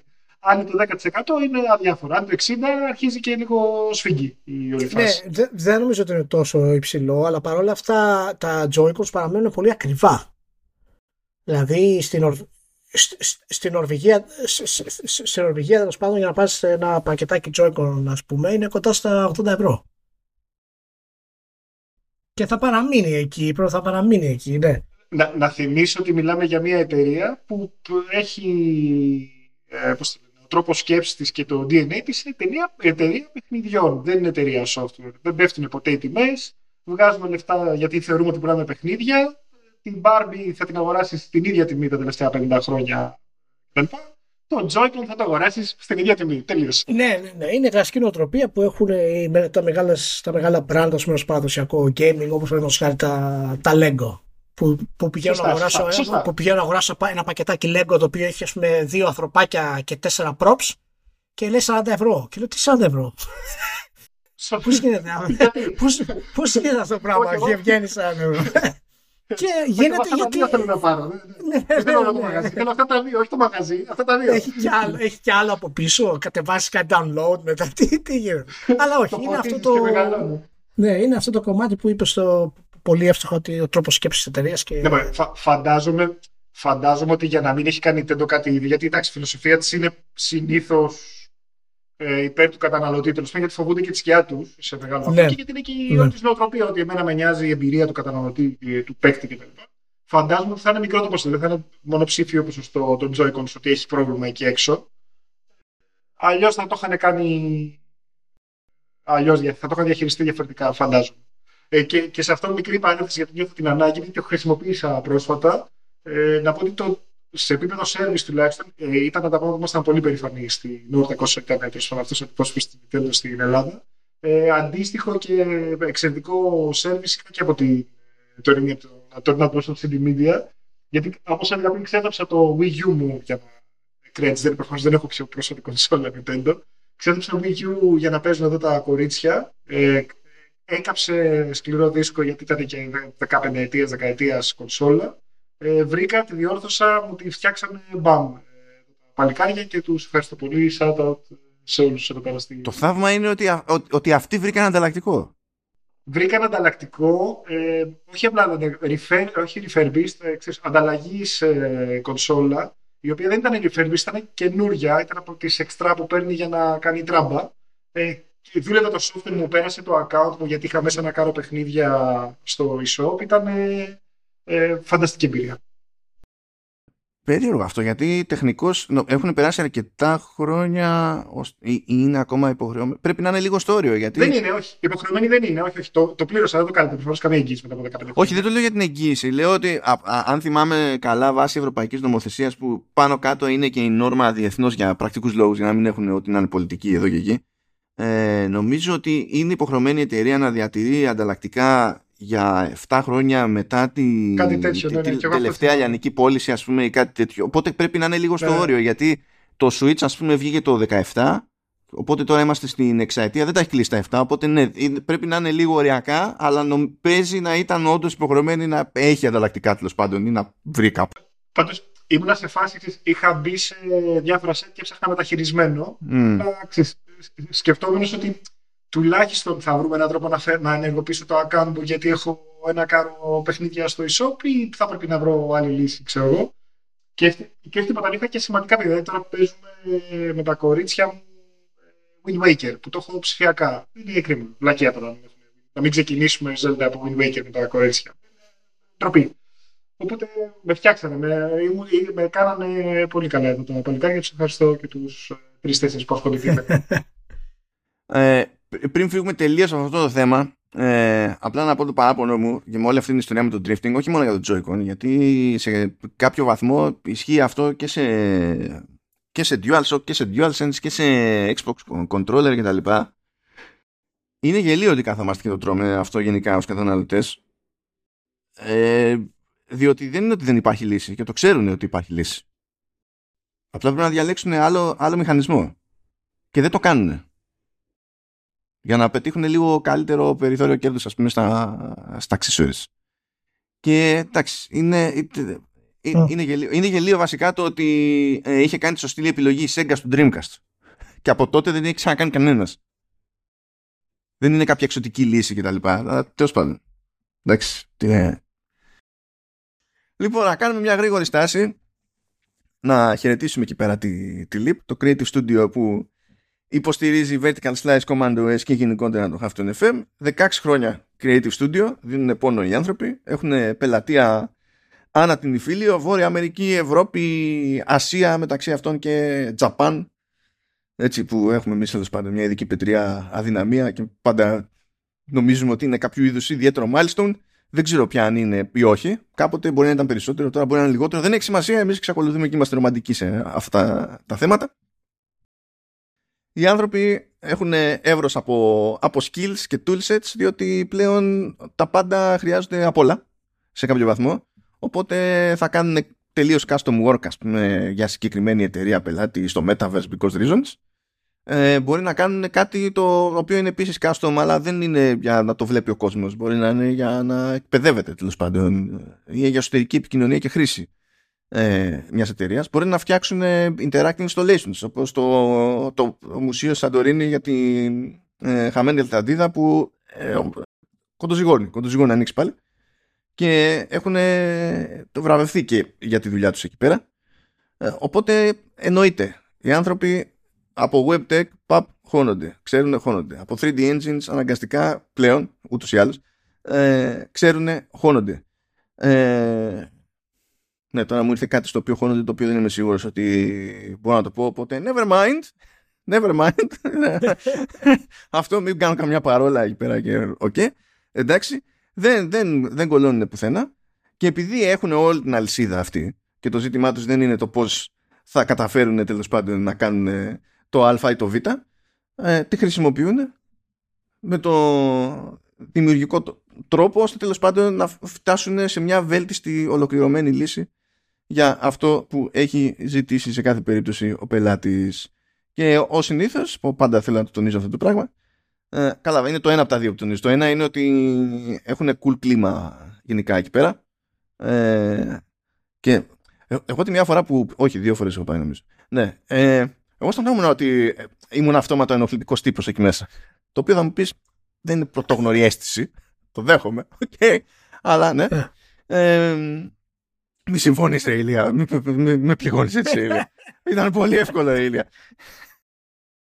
Αλλά ναι, εντάξει. Ε, εγώ έλεγα, το έλεγα, τι ήταν, με τον Λεωνίδα το, το έλεγα. Ε, λιώνουν που λιώνουν με Warhammer. Τώρα το Warhammer έχει, έχει πάρει τα πάνω του από σπόντα. Διότι χάρη στη, στο σκάλεμα του, του Κάβελ έχει επανέλθει minimum στο χώρο του, του meme. Δηλαδή παίζει πλημμύρα από Warhammer memes που είναι τίγκα στα inside jokes που αν δεν ασχολείσαι έστω στο περίπου με Warhammer δεν έχεις ιδέα τι, τι προσπαθεί να πετύχει εκείνη τώρα το meme. Έτσι, δηλαδή πρέπει να διαβάσεις για να καταλάβεις τι διάλογο έχει παιχτεί με το meme. Ε, δίνουν, δίνουν πόνο. Δίνουν πόνο. Και δεν ξέρω, παιδί μου, ε, άμα το ζούνε, επειδή έχουν και κάτι ε, πρωτομές εκεί ένα προς ένα, από διάφορους χαρακτήρες κτλ. Ναι. Μήπως να κάνουν και μία στον Κάβιλ, αλλά στον Κάβιλ, όχι σε φάση Σούπερμαν. Γιατί ποιος είναι ο πιο έτσι ο καλύτερος μπροστάρης και υπερασπιστής του δικαίου, ας πούμε, για το Warhammer 40k, που να ξεπερνά τον Κάβιλ. δηλαδή, θα έπρεπε να είναι και αυτός ο ήρωα του. Δηλαδή, κάπως έτσι. Τέλος πάντων, μια πρόταση πετάω. Just say. Ε, καλά για εντάξει. Ε, αυτά. Τους ευχαριστούμε σταθερά και θα συνεχίσουμε. Καλά να είναι. Καλές δουλειές. 16 χρόνια και συνεχίζουμε να απλωθούν εκείνοι, να απλωθούμε και εμείς. Μην ξενερώσουμε. Ε, όχι, θα ξενερώσουμε. Activision Blizzard και Sony. Λοιπόν, είπαμε την προηγούμενη εβδομάδα ότι έκανε κολοτούμπα εκεί πέρα με Γελάγαμε, ήταν πάρα πολύ ωραία. Ε, φυσικά έχουν το περιθώριο έτσι άμεσα ενδιαφερόμενοι να ανταπαντήσουν σε αυτή την περίπτωση. Αναμενόμενα η Microsoft είπε πάρα πολύ ωραία, είδατε το φως κι εσείς, ε, το ξέραμε, το πιστεύαμε, πιστεύαμε στην πάρτι μας ότι είχαμε δίκιο κτλ. Τι θα λέγανε. Ε, και πετάχτηκε και η Sony. Ε, και σύμφωνα με τη Sony, ε, αυτή έτσι, η στροφή που έκανε το CMA είναι λέει, παράλογη και δεν βγάζει νόημα. Βάζει τα, τα δεδομένα. Α, ευχαριστούμε. Ευχαριστούμε για, τη, για την προσθήκη, για τη συμμετοχή, κυρία Σόνη. Θα σε καλά. Είναι λέει surprising, unprecedented and irrational. Α, είναι και irrational. Ναι, ναι, είναι, okay. και, είναι irrational, ναι, είναι παράλογη. Και μετά, ξέρεις, σε λέει irrational και καπάκι σου λέει ε, Sony Interactive Entertainment respectfully submits that the addendum does not justify the CMA's U-turn on the console's theory of harm. Και ε, τέλος πάντων, το ότι θα πάει κόντρα η Sony, προφανώς θα πάει κόντρα η Sony. Πώς θα απαντήσει αυτό το πράγμα, θα πει Όχι, εγώ θεωρώ αυτό και εκείνο και τ' άλλο. Αλλά δεν ξέρω, είναι, πρέπει να έχει κάνει κάποια στροφή, δηλαδή η, η, η εταιρεία που έχουν πάρει για την νομική τους εκπροσώπηση πρέπει να έχει κάνει κάποιο τάμα για stand-up comedy, ας πούμε. Ε, διότι ε, δεν μπορείς να γυρνάς και να λες unironically, έτσι, ότι η θεωρία του CMA ότι δεν έχει η Microsoft κάποιο συγκλονιστικό κίνητρο με βάση τα υπόλοιπα που έχει κάνει κτλ. να αποκλείσει το, το PlayStation από το Call of Duty και, και να λες ότι αυτή η θεωρία του CMA βασίζεται σε pure speculation rather than evidence. Λες και η θεωρία της Sony ότι με τη μία το Call of Duty θα εξαφανιστεί από το PlayStation παρότι η Microsoft προσφέρει συμφωνίες δεξιά και αριστερά και έχει προτείνει και στη Sony ε, συμφωνία με δεκαετία δεκαετία ό,τι να είναι. Και μετά βλέπουμε ξέρω εγώ. Ε, η θεωρία της Sony δεν βασίζεται σε pure speculation rather than evidence. Και τι, και, ε, τι κάνουμε εδώ πέρα είναι τελείως random αυτό το πράγμα Λοιπόν, κοιτάξτε τώρα, πριν ε, πήγε ο Κώστας στην άποψη του για το όλο θέμα γενικά. Ε, να, να, να πω το εξής. Ε, ενώ φυσικά έχουμε τις ρυθμιστικές αρχές τώρα είναι υπέρ της ε, Microsoft σε μεγάλο βαθμό. Ε, να πούμε ότι καμία από αυτές δεν έχει υποχρεώσει τη Microsoft να δώσει το κολλητή του στο PlayStation. Η Microsoft το έχει κάνει ήδη μόνη της με την Nintendo ε, απλά και μόνο φυσικά για να ρίξεις τάχτη στα μάτια του, του κόσμου και το λέει ότι το προσφέρει στη Sony και αυτό που είχαμε ξαναπεί στο Pedical ότι το, το προσφέρει στη Sony επειδή ξέρει ότι η Sony θα το απορρίψει όπως και έγινε ε, εν τέλει είναι κάτι το οποίο έχω αρχίσει και πιστεύω ότι εάν δεν υποχρεωθούν από ρυθμιστικές αρχές θα το κρατήσουν αποκλειστικό. Και θα, δεν ξέρω τώρα αυτό ακριβώς πώς θα, θα μπορέσει να βγει γιατί η Sony είναι η, η, η Sony αυτή τη στιγμή είναι στο σημείο που μπορεί να κερδίσει το Call of Duty ή να το χάσει ίδια. Εάν πει ok δεχόμαστε, σταματάω την κόντρα αλλά δώστε μας το Call of Duty για τα επόμενα 10 χρόνια είναι η πιο σοφή κίνηση που μπορεί να κάνει αυτή τη στιγμή. Γιατί αν δεν το κάνει αυτή τη στιγμή και οι ρυθμιστικές δεν πιέσουν τη Microsoft για το Call of Duty ειδικά για να περάσει η εξαγορά, ξεχάστε το Call of Duty το PlayStation. Αλήθεια αυτό λέω. Καλά, να σου πω κάτι. Ούτως, ή άλλως, ούτως ή άλλως είναι θέμα χρόνου. Όχι ακόμα, αλλά ναι. Όχι ακόμα, ακόμα. Α, αλλά... Ακόμα και αν αυτό σημαίνει ότι απλά θα περιμένει 10 χρόνια η Microsoft, ας πούμε. Δηλαδή είναι, είναι σε κάθε περίπτωση θέμα χρόνου, πιστεύω. Απλά δεν την νοιάζει η θυσία που θα κάνει τώρα. Την νοιάζει περισσότερο όλο το υπόλοιπο. Ε, αλλά μάθαμε πράγματα για τους gamers ε, από, τη, από αυτή την ιστορία. Ναι, ναι. Μάθαμε ότι και οι gamers είναι sophisticated ε, γενικά. Είμαστε όλοι sophisticated και του Call of Duty είμαστε από εδώ. Δηλαδή ό,τι μπορεί να πει η Sony για να σώσει την κατάσταση θα το πει. Αλλά σου λέω πραγματικά αισθάνομαι, τώρα δεν έχω στοιχεία κτλ. Αλλά ενδείξεις από όλα αυτά που έχουν γίνει ότι άμα πρέπει να, το, να δεχτεί η Sony πολύ γρήγορα το Call of Duty. Πρέπει να το δεχτεί. Ε, ε, ε, σε κάποια φάση η Λία, η Sony, καλά πέρα από αυτά που λέει ότι οι gamers είναι passionate, knowledgeable and sophisticated και ε, κόβουν κίνηση, πιάνουν τις μικροδιαφορές κτλ. Ναι, εντάξει. Οι, οι gamers του Call of Duty να εξηγήσουμε, όχι οι gamers γενικά. Οι gamers του Call of Duty συγκεκριμένα είναι. Συγκεκριμένα είναι, είναι sophisticated. Ευαισθητοποιημένοι, sophisticated κτλ. Όταν ανοίγεις το λεξιλόγιο, sophisticated gamer και Call of Duty είναι μαζί ένα πράγμα αυτό. Πάνω απ' όλα λέει, λέει μάλιστα η Sony ότι ακόμη και μια μικρή διαφορά λέει, στην ποιότητα του Call of Duty μεταξύ των διαφορετικών εκδόσεων, ακόμη και αν δεν έχει γίνει εσκεμένα, απλά έτυχε, έτσι, ε, μια μικρή διαφορά σε ποιότητα, διαθεσιμότητα ή τιμή, ε, θα κάνει ζημιά στη, στη φήμη της, της Sony και θα τη ζημιώσει και με, στο μέτωπο των, των gamers. Δεν ξέρω αν το ξέρατε παιδιά, έτσι, αλλά γενικά αν υπάρχει οποιαδήποτε μικροδιαφορά μεταξύ εκδόσεων σε παιχνίδια που είναι multi-platform ε, η, η μία μπάντα τουλάχιστον το, το, το μπίνει ε. και φαντάζομαι έχετε ενημερωθεί ότι όλα αυτά τα χρόνια κάθε φορά που βγαίνει το Call of Duty σε διαφορετικές πλατφόρμες δεν υπάρχει καμία μικροδιαφορά είναι ακριβώς το ίδιο παντού ε, να, να σας κάνω εγώ μία ερώτηση και στους δυο σας γιατί ε, όντως είναι ένα θέμα που το συζητάτε συχνά στην εκπομπή καταρχάς ε, εμένα με, με προβληματίσει και δυσκολεύει να καταλάβω. Προφανώς και έχω γράψει επιτραπέ ανταγωνισμού κτλ. Αλλά δυσκολεύει να καταλάβω πού υπάρχει μονοπόλιο όταν μιλάμε για αξίε. Κονσόλες και παιχνίδια που κυκλοφορούν σε 100 διαφορετικά formats. Και αντί για 102 θα κυκλοφορήσει σε 101. Μου φαίνεται λίγο too much όλο αυτό, αλλά έστω ότι. Η, η, η σκέψη μου είναι η εξής. Νομίζω ότι κρίνουμε λίγο το Call of Duty με, σαν αξία, ας πούμε, λίγο με κριτήρια 2015, όχι 2022. Δηλαδή, θεωρούμε ότι είναι τόσο killer application, ότι είναι system seller σε τέτοιο βαθμό. Προφανώς μπορεί να επηρεάσει ε, πωλήσει κονσόλες, δεν το συζητώ, αλλά που θα κρίνει το αν το PlayStation 6 θα πουλάει ή δεν θα πουλάει, αν δεν έχει Call of Duty δεν πάει, τελείωσε, θα είναι το επόμενο GameCube, ας πούμε. Καλά, αυτή είναι η θεωρία προτάσει η Sony. Δεν είπαμε, αλλά ε, ε, εσείς βλέπετε, επειδή δεν, δεν έχω εικόνα της αγοράς πώς έχετε εσείς, το βλέπετε όντως ως valid αυτό. Είναι, είναι τόσο system ε, seller πια το Call of Duty. Μοιάζει κανέναν τόσο πολύ; Έχω, να σου πω πώς το λέω. Δηλαδή, έχω να δω κάποτε ήταν το, στο διαφημιστικό κλάδο που είναι ας πούμε, το δικό μου το terrain, το απόλυτο δείγμα κάποιου ότι επενδύει και ότι θεωρεί ότι έχει ένα φανταστικό προϊόν στα χέρια κτλ. είναι ότι αγοράζει διαφήμιση στο τελικό του Super Bowl, του Αμερικανικού πρωταθλήματος football, όπως το λέμε. Super Bowl διαφήμιση για το Call of Duty έχει να βγει τουλάχιστον 3-4 χρόνια. Σταματήσανε. Που κάποτε έπαιζε μέσα και ο Kobe Bryant, ή αντίστοιχη πάντων Star. Δεν επενδύει τόσο πια, γιατί δεν είναι, φαντάζομαι εγώ το ερμηνεύω από έξω, ότι μάλλον δεν είναι τόσο μεγάλος πια ο τίτλος. Δεν ξέρω, για πείτε.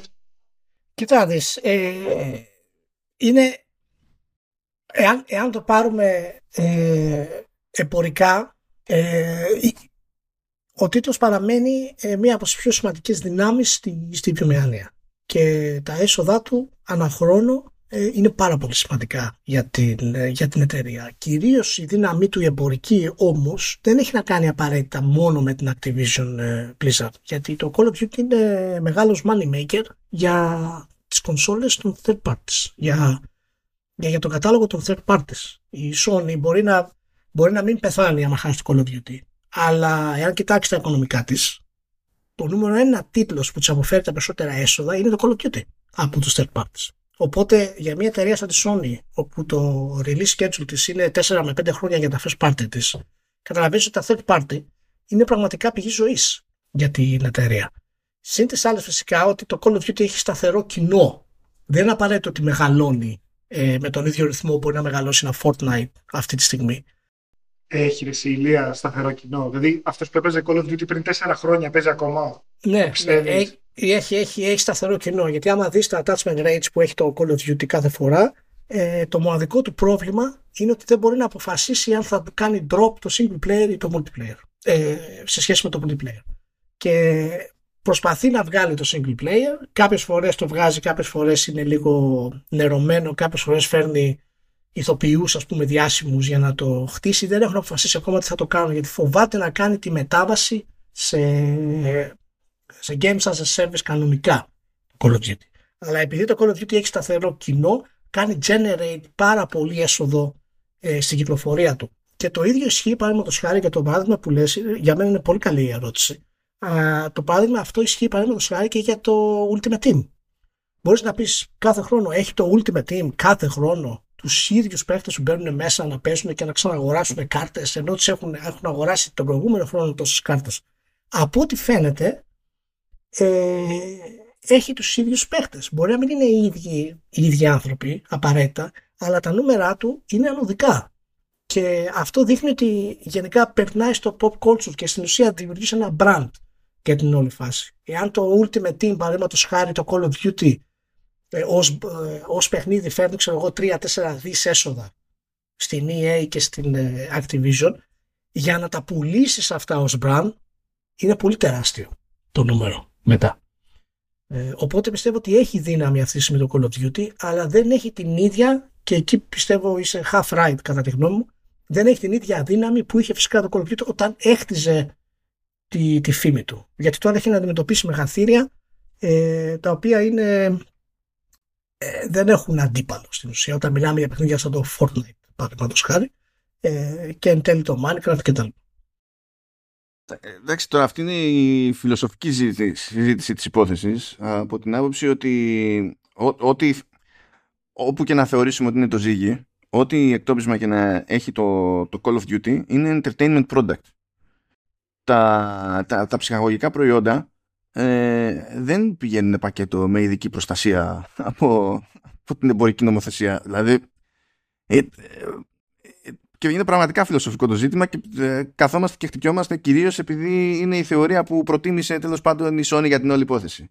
Αλλά εκείνη την προτίμησε ακριβώς για αυτό το λόγο που λέει και ο Ηλίας ότι εμέσως οι platform holders βγάζουν ε, καλά λεφτά από την περίπτωση του Call of Duty. Που και το Call of Duty μπορεί την πέρυσι, ας πούμε, πρόπερση, να μην έκανε παπάδες. Την τελευταία σεζόν όμως τα ξαναθυμήθηκε και πήγε πετώντας. Αλλά επειδή τυχαίνει και έχω ένα πίνακα από την Ampere Analysis εδώ για άσχετο λόγο μπροστά μου, ε, το, το ζήτημα που έχει λίγο το Call of Duty, ασχέτως του όποιου critical μας, είναι η αστάθεια στο engagement. Δηλαδή βλέπεις ότι γίνεται της κακομήρας το μήνα που θα βγει το παιχνίδι και ύστερα σταθεροποιείται συνήθως σε επίπεδα που είναι κάτω από το engagement που πιάνει ας πούμε η Epic με το, με το Fortnite. Αυτό, αυτό είναι το θέμα του. Αλλά και οι μεν και οι δε ακόμα και στο peak τους είναι πάντα κάτω από το σύνηθες baseline για να συμπληρώσω και το άλλο που έλεγε η Σιλία της EA. η, η EA είναι ο money maker. Ναι. Με, τη, με, τα, με, τα μερτικά που παίρνουν οι platform holders. Είναι ο, ο. Και για την ιστορία συνήθως είναι πάνω η EA ε, στο μεγαλύτερο διάστημα είναι πάνω η Epic με, τις με εξαίρεση τις περιπτώσεις που έχουμε λανσάρισμα Call of Duty και γίνεται εκεί της κακομήρας και πηγαίνει η Activision Blizzard που συνήθως είναι τρίτη. Από κάτω είναι η Take-Two. Πιο κάτω ακόμη η Microsoft που σημειώνει και βελτίωση το τελευταίο διάστημα. Πιο κάτω ακόμα η Sony και στον πάτο, το, μεταξύ των ονομάτων αυτών τέλος πάντων, είναι η Ubisoft. Δεν ξέρω πώς θα καταφέρει, αλλά τέλος πάντων. Ε, τουλάχιστον ναι, είναι μέσα. Αυτό. ναι, τουλάχιστον είναι μέσα. Κάτι, κάτι είναι γι' αυτό. Ναι, ναι, νομίζω λέμε το ίδιο, αλλά κάτι λίγο διαφορετικό. Για αυτό που λες τώρα για το engagement, θα το συζητήσουμε πιο μετά, ε, που έχεις ένα πιο ζουμερό θέμα γι' αυτό. Αλλά ε, τι, τι λέω, ότι προφανώς στα παιχνίδια που λέτε είναι πουλάω το παιχνίδι, αλλά μετά ο, ο Πιτσυρικά, ας πούμε, ή όχι τόσο Πιτσυρικά, θα πάει να αγοράσει ε, πόντους ή οποιοδήποτε τόσο currency έχω βάλει εγώ για να κρύψω ότι είμαι τζόγος, για να ξεκλειδώσει ό,τι μπουρδα είναι να ξεκλειδώσει μέσα, είναι λεφτά. Προφανώς αυτό που κάνω εγώ δεν, δεν, δεν δείχνει ερώτημα για το αν αξίζει η εξαγορά της Activision Blizzard από τη Microsoft για το Call of Duty μεταξύ άλλων, γιατί προφανώς για κάθε ένα αντίτυπο που πουλάει μετά δυνητικά μάλλον στα 30 αντίτυπα ο ένας ε, που είναι αρρωστάκι θα ξοδέψει κι άλλα πέντε φορές άλλα τόσα λεφτά επάνω, ας πούμε, χωρίς να κάνει τίποτα. Το, το, το, θέμα είναι ότι η Sony από αυτό δεν θα βγάλει κάτι. Σήμερα από το Extra βγάζει κάτι πολύ πολύ μικρό. Ε, εγώ αυτό, αυτό λέω ότι νομίζω ότι εξ αρχής, μάλλον από αυτό που λέτε, μάλλον εκεί που θέλω να καταλήξω, έτσι όπως το σκέφτομαι, ότι εξ αρχής ήταν μάλλον όχι το πιο έξυπνο επιχείρημα αυτό. Ότι δεν θα πουλάω πολλές κονσόλες. Εγώ το, μου, μου, μου κάνεις ζημιά στο δικό μου προϊόν, το δικό μου hardware, επειδή μπορεί να μην είναι διαθέσιμο το δικό σου software. Είναι ένα επιχείρημα που είναι λίγο ασταθές. Προφανώς δεν, δεν, φαντάζομαι νομικά θα μπορούσα να το πει εσύ θα γίνεις πολύ πιο πλούσιος. Θέλω και εγώ να μην γίνεις τόσο πλούσιος, να, τύπου να σοφίσει κατσίκα του γείτονα. Ε, δεν ξέρω. Είναι λίγο περίεργο όλο αυτό. Και μου κάνει εντύπωση που υπάρχει και τόσο πολύ καιρό, να σου πω την αλήθεια. Συμφωνώ, δεν θυμάμαι ε, πριν κάνα χρόνο ή παραπάνω πόσο πρέπει να έχει πέρασει πριν πάνω από χρόνο που έχει ξεκινήσει όλο αυτό. Ε, στην αρχή που το συζητάγατε κι εσείς και, και εμένα έτσι μου φαίνεται ότι okay, είναι διαδικαστικό, θα έχει τελειώσει, ρε παιδί μου, με τη γραφειοκρατία σε 5-6 μήνες, 7-8 θα έχει τελειώσει. Και φαίνεται ότι δεν είμαστε καν στην αρχή και τελικά δεν είναι τόσο προφανές ότι είναι, δεν υπάρχει και η ίδια τη Sony. Μας πήρε και καιρό για να καταλήξουμε στο ότι α, μάλλον δεν υπάρχει και η ίδια τη Sony και δεν είναι όλες οι επιτροπές, δεν συμφωνούν για ακριβώ. Ναι, γιατί δεν περιμένεις δεν, δεν περιμένεις κάποια επιτροπή ανταγωνισμού να πάρει στα σοβαρά ως ορισμό της σχετικής αγοράς το ότι είναι Xbox και PlayStation χωρίς το, το Switch. Δεν, δεν τα περιμένεις αυτά στα σοβαρά όταν ξεκινάς αυτή τη συζήτηση. Χωρίς το PC, χωρίς τα κινητά, χωρίς 100 άλλε πλατφόρμες, ας πούμε. εντάξει, okay. ε, ναι, ναι, η ναι. μαϊκή στράβωσε το πράγμα. Όταν ξεκίνησε το CMA ας πούμε, και το FTC και τα θεώρησε αυτά λογικά που τα πρότεινε η Sony, λες, ε, πάμε καλά. Δεν το, δεν το σκεφτόσουν από πριν. Λες, ποιος παρανοϊκός θα πει ότι στην αγορά της κονσόλας είναι όλοι εκτός από την Nintendo. Δεν υπάρχει. Είναι. Τέλος πάντων. Ναι. Αφήνουμε τη, την Activision Blizzard. Ε, για την ιστορία έτσι, απλά θα πω ότι μέχρι και Devolver Digital κάνει εξαγορές ε, developers. Πήγανε και κουμπόσανε την Doingsoft που έβγαλε τα κάτω robot Demon Throttle και Gunbrella κάνουν εκεί τα κουμάδα τους, μπορεί να ζηλέψανε. Μπορεί να θέλανε και αυτοί τέλος πάντων να νιώσουν λίγο κάτι. αλλά το πιο ας το πούμε ζουμερό από άψη business ε, αν και τέλος πάντων εστιάζει περισσότερο στο mobile gaming η συγκεκριμένη περίπτωση είναι ότι αγοράστηκε η Scopely από την Savvy Games από το, από το Savvy Games Group μάλλον ε, το οποίο Savvy Games Group έχει έδρα στη Σαουδική Αραβία και γενικά παίζει εκεί πέρα είναι και στο Board of Directors ο Bin Salman που είναι ο διάδοχος του θρόνου και παίζει και ένα by the way γιατί στην ουσία είναι μαζί και το Public Investment Fund που έχει τέλος πάντων που είναι κρατικό από τη Σαουδική Αραβία. Ε, πριν ανακοινωθεί, μία μέρα πριν ανακοινωθεί όλο αυτό, γιατί πήγε και έσκασε στη Σκούπλη 4,9 δις από τα 38 που είχε κάβα ε, η, η Σάβη. Ε, πριν ανακοινωθεί αυτό μία μέρα, έβλεπα τον Word που είναι ο γενικός του, του, του Σάβη Games Group και είχε κάνει γύρα με συνεντεύξεις χωρίς να λέει τίποτα. Απλά να λέει ότι έχουμε χρήματα να βάλουμε, ξέρω εγώ, που το έχει ξαναπεί αυτό και πάμε και τα λοιπά. Και τελείω τυχαία την επόμενη μέρα ε, ανακοινώθηκε η εξαγορά. Η οποία εξαγορά αυτή δεν είναι μικρή. Δηλαδή, μπορούμε να πούμε ότι τι κάνει Scopely, ε, Star Trek Fleet Command, Marvel Strike Force, που αυτά ψιλοπάνε, εντάξει. Looney Tunes World of Mayhem, δεν ξέρω αν το ξέρετε. Scrabble Go, αυτό το ξέρετε επειδή είναι Scrabble, εντάξει. Yahtzee with Buddies κτλ. Αλλά 4,9 δις. Δηλαδή δεν είναι και πολύ μακριά από τα φράγκα που πήγες και σκάσε ας πούμε για τη Zynga η Take Two. Ναι, πώς ήταν αυτό, θυμόμαστε 7. Όχι, νομίζω ότι ήταν 5,9, ένα δις παραπάνω. 5,9, OK. Okay. Νομίζω κάπου εκεί πρέπει, πρέπει να ήταν. Ε, και συνεχίζει γενικά το, το ζόρι με αυτούς, επειδή σχετίζονται με, με Σαουδική Αραβία. Τι σχετίζονται, πες είναι Σαουδική Αραβία και κάπου πετυχαίνω κιόλας ότι υπάρχουν developers εταιρείες και τα λοιπά που ε, ακόμα και αν θέλουν να πολιθούν ρε παιδί μου λένε ok αλλά όχι σε αυτούς επειδή η Σαουδική Αραβία και ε, υπάρχει το track record που υπάρχει με ανθρώπινα δικαιώματα και τη δολοφονία του Κασόγκη και, και πάει λέγοντας Βέβαια δεν έχει κανένα πρόβλημα να παίρνει λεφτά από Κινέζους. Δεν ξέρω πώς το διαχειρίζονται αυτό μες στο, μες στο κεφάλι τους. Είναι από τις περίεργες έτσι υποκρισίες της εποχής. Αλλά δεν υπάρχει και εύκολη απλή λύση. Ω γνωστόν, σε αυτά τα θέματα, τι να πει κανείς. Προσπερνάμε τις εξαγορές. Και χάρηκα τόσο πολύ που σε αυτό το δελτίο τύπου. Παρότι δεν πιστεύω ότι θα πάει πιθανά, αλλά χάρηκα τόσο πολύ. Λοιπόν, ε, φίλε Κώστα, φίλε Ηλία και ακροατές εκεί πέρα, ε, βρέθηκε άλλο ένα πράγμα στο οποίο με κάποιο τρόπο εμπλέκεται η Ubisoft. Αλλά δεν είναι, αυτό το, η, δεν είναι αυτή η είδηση. Αυτό είναι το απλά το αστείο της είδησης. Ε, προέκυψε ένα νέο ε, digital storefront για PC. Και λέγεται Ultra Games. Ultra Games. Και τέλος πάντων, σου, ε, ναι, σου λέει έχουμε, το, έχουμε στήσει την εταιρεία με βετεράνους από μεγάλες εταιρείες, από Ubisoft, Wargaming, PlayStation και Nintendo κτλ. Δεν είναι αυτή η εμπλοκή της Ubisoft. Η Ubisoft είναι tech partner. Δεν ξέρω τι κάνει, αλλά είναι tech partner σε αυτή την υπόθεση. Αλλά τέλος πάντων. Τους έδωσε τα παλιά τους λάπτοπ. Ε, αυτό έχει κάνει. Έδωκα την λάπτοπ που είχαν παλιά, τα έδωσαν εκεί. Καινούργια εταιρεία. Ε, λέει λοιπόν ότι έχουμε κάνει κονέ με κάποιους publishers, θα βγούμε με διάφορα παιχνίδια από τις 25 Απριλίου και φέρνει μερικά παραδείγματα, ξέρω εγώ, ότι ε, θα έχουμε και day and date σε κάποιες κυκλοφορίες, όπως Lords of the Fallen, το The Walking Dead Definitive Series, ξέρω εγώ, WRC 7, θα έχουμε Siberia, θα έχουμε... Πετα, πετάνε διάφορα ρε παιδί μου εκεί πέρα. Αλλά χρησιμοποιούν τεχνολογία blockchain. Εκεί αρχίζει και σφίγγεσαι. Και μετά διαβάζεις για ποιο λόγο. Και ξεσφίγγεσαι λίγο. Λοιπόν, ε, τη, ε, τη χρησιμοποιούν επειδή εφόσον το επιτρέψει ο publisher, αυτό θα είναι ένα φοβερό ερωτηματικό, ή ο developer τέλος πάντων σε κάθε περίπτωση, η πλατφόρμα αυτή θα επιτρέπει τη μεταπόληση του παιχνιδιού από τον καταναλωτή. Και κάπου εδώ τελείωσε η εταιρεία αυτή. κάπου εδώ έκλεισε κιόλας η εταιρεία. Άνοιξε η εταιρεία, έκλεισε η εταιρεία. Γεια σας, παιδιά. Τη μεταπόληση, ε. Ναι, αυτό δεν το βλέπουμε πρώτη φορά σαν απόπειρα. Είναι πρώτη φορά νομίζω που γίνεται σε τελείως καινούριο storefront και γίνεται πάνω σε blockchain. Ενώ προηγουμένως δεν το θυμάμαι. Νομίζω το έκανε ένα φεγγάρι Green Gaming, Green, ε, green Man Gaming βασικά. Τώρα το κάνουν αυτοί εδώ.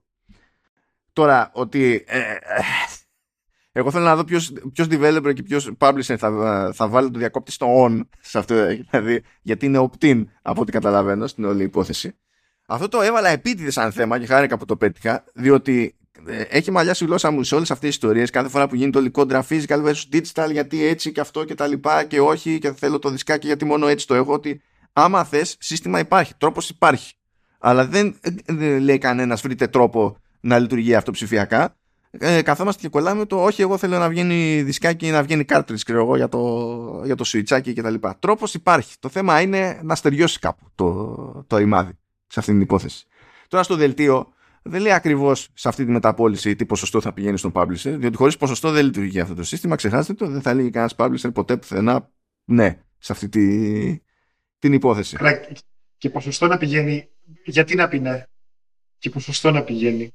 Πώς, δεν, δεν, εδώ ποιος κερδίζει, δεν έχει κανέναν. Εδώ όλο αυτό το business πλάνο δεν έχει ποιος θα βγάλει λεφτά, παιδιά, από όλο αυτό. Εκτός αν, επειδή έχει και blockchain μέσα και λίγο πονηρεύομαι, εκτός αν είναι ε, με άσπρους και μπλε και κόκκινους κόκκους, όλα τα πλέον να τα καθαρίσει και είναι άλλο το πράγμα. Εσύ θα λες ότι εδώ κάνω αγοραπολισίε video games και έχω πολλούς χρήστες και θα καθαρίζει όποιον θέλει να καθαρίσει πάντων τα χρηματάκια του με ωραίο τρόπο. Ένας λόγος να αγοραστούν και αυτοί από την Embracer, δηλαδή. Αυτό θες να πεις. Τουλάχιστον και τα λοιπά. Αυτός, αυτός ο Νίκολας Ζιλότ που έχει στο δελτίο τύπου το link είναι για το LinkedIn του. Ψάχνουν ήδη για την επόμενη μου δουλειά γιατί ξέρω ότι εδώ μέσα στο γεια Θεός. Τι είναι, κάτι μου θυμίζει τον αλλά δεν θέλω να πατήσω στο LinkedIn του, τον θυμόμαστε, ή να πατήσω να δω που είναι ο άνθρωπος. Κάτι μου λέει αυτό τον Νίκολα Ζιλότ. Από όνομα δεν θυμάμαι. Όχι, ελάσι, το πατάω. Το πατάω. Θα θυσιαστώ εγώ λοιπόν. η, φάτσα, η φάτσα του δεν μου λέει τίποτα. Έχει δουλέψει. Δεν ξέρω καμία τη εταιρεία. Εντάξει, μάλλον συνωνυμία με κάτι άλλο. Κάτι άλλο μου θυμίζει ο κυρίω. Ποιο ξέρει. But yeah, είναι. Τρίλη καριέρα. Από Χάρισον και πάνω. Λοιπόν, αυτό λοιπόν. Ε, πραγματικά ήταν, επειδή στέλνει τη λίστα με τα θέματα, ήταν το, ένα από τα link που το είχα ανοιχτό από χτες που τα έστειλε. Και προσπαθείς να καταλάβεις τι συνέβη. Προσπαθώ, ναι, ναι, να μεταφράσω ότι έχω πάρα πολλές απορίες. Σε κάθε παράγραφο του δελτίου τύπου έχω πάρα από 10 απορίες. Οπότε ελπίζω ότι θα έχεις καταλάβει κάτι παραπάνω. Έτσι όπως το περιγράφεις, έχουμε καταλάβει το ίδιο. Και χαίρομαι πάρα πολύ. Αυτό με κάνει πάρα πολύ ευτυχισμένο. και για την, για την Ultra εδώ. Με, μερικές φορές δεν ξέρεις και σε τι μεταφράζεται αυτό στη, στην πράξη διότι ναι μεν προφανώς ο κάθε developer και publisher έτσι, έχει, είναι στο συμφέρον του να κάνει κανονική πώληση. Αυτό είναι ξεκάθαρο σχέση με το να πάρει ποσοστά από μεταπώληση του αρχικού. Αυτό δεν, ε, είναι, είναι προφανές, δεν τίθεται θέμα. OK. Okay. Απ' την άλλη ε, υπάρχει πάντα και ξέρεις το, το έξτρα βήμα του στυλ ε, με τη μεταπώληση δεν αποκλείεται να αγοράσει κάποιος λέμε τώρα, καταναλωτής, που εναλλακτικά όχι απλά δεν θα αγόραζε, αλλά θα το πειράτευε, ξέρω εγώ. Στο, ε, μιλάμε πάντα για PC, έτσι. Ναι, ναι, ναι, μιλάμε πάντα για PC. Μιλάμε, πάντα για PC. Ε, μιλάμε για PC που υπάρχει μια δευτερεύουσα αγορά ήδη, δηλαδή όποτε βγάζει οποιοδήποτε ε, προσφορά ή πιθανότατα να το κάνει και μόνος του publishers, αγοράζει ε, το λένε, με τον τόνο και μπορείς μετά να βρεις σε σχετικά γρήγορο χρονικό διάστημα, γιατί έτσι έχω φτιάξει την δική μου λίστα με παιχνίδια στο Steam, ό,τι θέλεις με κάτω από 10 ευρώ. Δηλαδή, πώς θα το πουλάει εδώ, πώς θα το πουλάω το δικό μου μεταχειρισμένο παιχνίδι σε κάποιον άλλο που δεν θα μπορεί να το βρει στο οπουδήποτε, αν όχι σε προσφορά spring sale somewhere, ε, σε κάποιο που πουλάει keys, ας πούμε. Δεν το γνωρίζω, άγνωστο. άγνωστο. Και εγώ με ερωτηματικό είμαι. Δηλαδή, πιο πολύ κάνω το δικηγόρο του διαβόλου τώρα. Διότι κάποια πράγματα ε, είναι, είναι και λίγο αόρατα, ας πούμε, ως προς το αν. Να, να δώσω ένα παράδειγμα πραγματικό από τη ζωή βγαλμένου, πρόσφατο. Προσπαθώ λοιπόν, επειδή λοιπόν τα, τα κορίτσια μου σε ερωτικέ περιπτώσει προσπαθώ να τους μάθω και να τους βάλω σε μια, στο σωστό του δρόμο, με τη γυναίκα μου κάνουμε μια απόπειρα ε, με, μετά τα Harry Potter και να τους ε, εντάξουμε στα Star, στα Star Wars. Γιατί με μικρή εισαγωγή δεν, θα, δεν είναι τεράστια ιστορία. Κάνω λοιπόν αυτό παράλληλα, είμαστε σε μια Star Wars φάση. Δεν έχει πάει καλά, τα κορίτσια δεν τσιμπήσανε, δεν πειράζει. Θα δοκιμάσουμε άρχοντα σαν επόμενο case αυτό το Σαββατοκύριακο. Βλέπω στο, νομίζω στο Steam, δεν πρέπει να είναι το από κλειδάδικο, στο Steam είχε πριν 10 μέρες κάτι τέτοιο, με 5 ευρώ το Jedi Fallen Order, πώς το λέτε. 5 ευρώ. Πόσο φτηνότερα θα το έχει εδώ το Ultra Games ε, τέτοιο. 5 ευρώ. 5. Του πήρα, παίζω αυτό παίζω τώρα με 5 ευρώ. Ναι, εντάξει, όχι ότι αυτό, αυτό το έκανε πρόσφατα και εγώ δηλαδή το κοπάνισα στο Xbox με 7 ευρώ ή κάτι τέτοιο ήταν. Αλλά εντάξει, για να πέσει τόσο χαμηλά το έχει κάνει μία φορά σε δύο χρόνια. Έτσι, από το που βγήκε το, Εντάξει. παιχνίδι. Ναι, ρε, Ε, παιδί μου, ε, αλλά ο έχεις όλο το αντίποδος ενδιάμεσο. είναι το- Ο, αντίποδο, ο αντίλογος είναι το κάνει η Square Enix για όλα τα παιχνίδια στο PC μετά από δύο εβδομάδες γιατί δεν έχει πιάσει το στόχο που φανταζόταν. Ε, εκεί φταίει άλλο πράγμα, ναι, εντάξει, ναι. Ναι, παιδί μου, αλλά θα βρεις. Ή κάποιος Ρώσος έχει αγοράσει 5.000 κλειδιά σε καλή τιμή και τα δίνει σε κάποιο κλειδάδικο και θα το βρεις. Με λίγη υπομονή. Και, και γιατί το λέω, Γιατί συνδυαστικά με αυτό, οι τίτλοι πλανσαρίσματος που ανακοινώνει εδώ η πλατφορμάρα, αυτή φανταστική που θα είμαι βέβαιος ότι θα πάει φανταστικά, είναι Lords of the Fallen, The Walking Dead Definitive Series, μην τρελαθούμε, το WRC 7 και το ολόφρεσκο Siberia Series, που δεν το βρίσκεις σε καλή τιμή. Το Siberia, πού να το βρεις, αλίμονο. Είναι κυρίως Ευρωπαίοι, δηλαδή, άμα τα βάλεις κάτω, είναι, είναι Ευρωπαίοι. Δεν ξέρω. Περισσότερο. Δεν ξέρω. Εδώ προσπαθώ να σκεφτώ τι business plan έχει αυτό από πίσω. Αν το business plan δεν έχει κάπου ένα μεγάλο ε, κουτί που λέει και εδώ θα ξεπλένουμε λεφτά, ε, δεν ξέρω πώς θα. Ποιο, ποιον εξυπηρετεί, δηλαδή. Δεν, δεν ξέρω. Μιας και είπες Harry Potter, Για πες, ναι. μιας και είπες Harry Potter, δεν ξέρω αν πήρατε χαμπάρι, αλλά αυτό που ακούγεται τις τελευταίες ημέρες είναι ότι πάει ο- ο- όλο το πράγμα για reboot, αλλά ως τηλεοπτική Έτσι. σειρά στο HBO. Δεν ξέρω. Τώρα γιατί με στοχεύει συνέχεια όλοι οι αλγόριθμοι, επειδή η κόρη μου είναι συνέχεια Harry Potter στο YouTube. Εννοείται, ναι. Πολύ καλά θα πάει και αυτό. Γενικότερα η Rowling- η Rowling δεν έχει γράψει τίποτα άλλο καλό. Ε, νομίζω ότι έχουμε ένα θέμα εκεί πέρα. Ε, μην, το, μην, μην ανοίξουμε αυτή την τρύπα γιατί θα έχουμε. Τι έπαθες, τι έπαθες, Ηλία, ξαφνικά; Περιμένω, περιμένω. Α, περιμένεις. Ε, ε, εσύ, Ηλία, πες μας για το Ultra Games. Έχεις καταλάβει που δεν το έχουμε καταλάβει εμείς με τον Μάνο; Πώς θα βγάλει λεφτά, σε ποιον απευθύνεται καταρχάς; Έχεις καταλάβει ποιος είναι ο. Δεν ξέρω. Έχω απορίε πολλές. Ε, ε, εντάξει, α πω κάτι. Νομίζω ότι ακόμα δεν μπορούμε να, να ξέρουμε ακριβώς τώρα τι, τι πρόκειται να, να είναι αυτό το πράγμα και, και τι σκοπεύουν να κάνουν. Τώρα, ε, a complete PC video gaming platform created by AAA games industry talent from companies like Ubisoft, World Game, PlayStation and Nintendo. Είναι επίσημη το επίσημο press release. Λοιπόν, ε, τι σημαίνει αυτό για PC, δηλαδή ποια παιχνίδια θα έχει μέσα, σε ποιον απευθύνεται ε, και νομίζω ότι ακόμα το μόνο που δεν χρειαζόμαστε είναι μια ακόμα streaming υπηρεσία. Τώρα αυτή, α- α- αυτό το νέο PC Store το οποίο θα είναι Ultra Games ε, μου φαίνεται περισσότερο σαν μια ε, ένα πλάγιος τρόπος για να πουλήσουν αυτές τις εταιρείες περισσότερους ε, τίτλους, περισσότερα τεμάχια ας πούμε των τίτλων τους. Ε, μην ξεχνάμε ότι stores δεν είναι μόνο το Steam και το, το η Epic, ε, το Game Pass, το, το PS Plus, έτσι. Δηλαδή, store έχει Ubisoft, store έχει EA. Ε, οπότε, δηλαδή, πραγματικά δεν μπορώ να καταλάβω ακριβώς που θέλουν να κάνουν και αυτό που αναφέρει μέσα ε, ότι τα Ultra Games σκοπεύουν να λύσουν λέει, το, να, το πρόβλημα, το- τα challenges που έχει το PC Gaming. Ε, και για να μπορείς να βρεις τους τίτλους πιο σύντομα, πιο γρήγορα κτλ. Αυτά δεν σημαίνουν πολλά πράγματα εάν δεν έχεις τίτλους για να ανακαλύψει ο άλλος. Και η ανακάλυψη των τίτλων έχει να κάνει κυρίως με τα διαμάδια που λέμε. Η Steam μπορεί να έχει διάφορα προβλήματα, αλλά είναι πολύ καλή η υπηρεσία στο να ανακαλύπτεις παιχνίδια τα οποία είναι 1A, ας τα πούμε. Παιχνίδια τα οποία είναι ε, beta, early access. Δηλαδή εκεί βγάζει τεράστιο ψωμί η Steam. Μα είναι πιο πλατφόρμα, πλατφόρμα α, τι, η Steam και στην ουσία δεν έχει ανταγωνισμό. Ο μόνος τρόπος δηλαδή που στέκεται, όπως στέκεται το, το, το Epic Game Store είναι επειδή υπάρχει το Fortnite εκεί μέσα από τη μία και επειδή μοιράζουν όλη την ώρα Ε, yeah, ναι. παιχνίδια. Ναι, ναι. Και το μόνο αυτό που είναι που είπατε κι εσείς ε, είναι η διαδικασία να μπορούν οι παίχτες να, να πουλήσουν τα παιχνίδια τους και προσέξτε, αυτό είναι κάτι το οποίο φη- φημολογείται εδώ και καιρό τι να το κάνει η Steam. Και δεν το έχει κάνει γιατί είναι Steam. Είναι χίπιδες. Και Όχι, και εκτός αυτού, αυτό που λες, αν, αυτό που λες είναι πολύ σωστό επιχειρηματικά να το δούμε.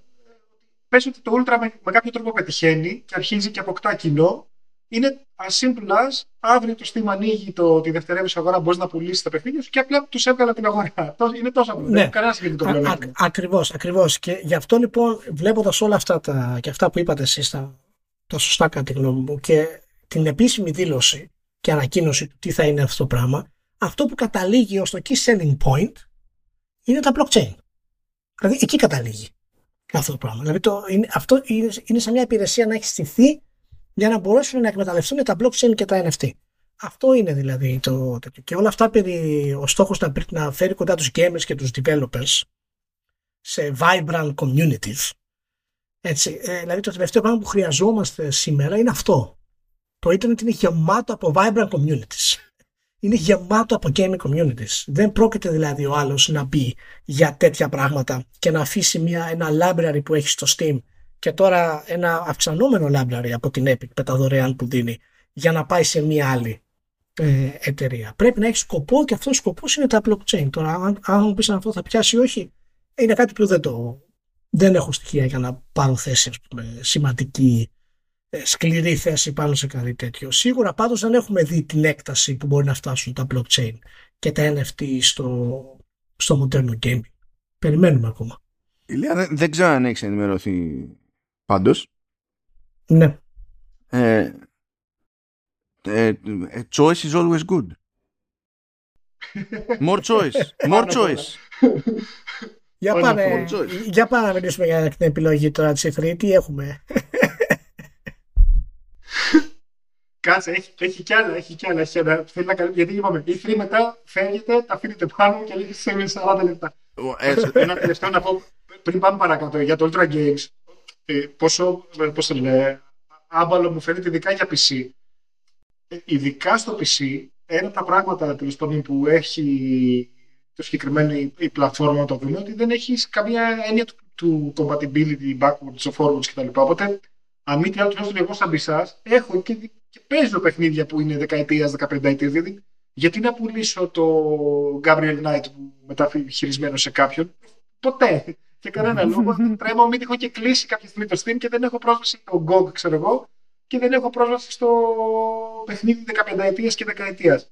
Είναι λίγο αστείο. Οπότε, επειδή και εγώ μόνο blockchain κατάλαβα, ε, blockchain σήμερα δυστυχώς ή ευτυχώς σημαίνει ξεπλένω λεφτά από διάφορα πράγματα σε αυτήν την πρώτη εμπορική του χρήση, άρα μάλλον κάτι τέτοιο δεν μπορούσαμε να κάνουμε οι άνθρωποι. Βρήκαμε το κοινό, οπότε τουλάχιστον λύσαμε μεταξύ μας το ποιο είναι ο πελάτης.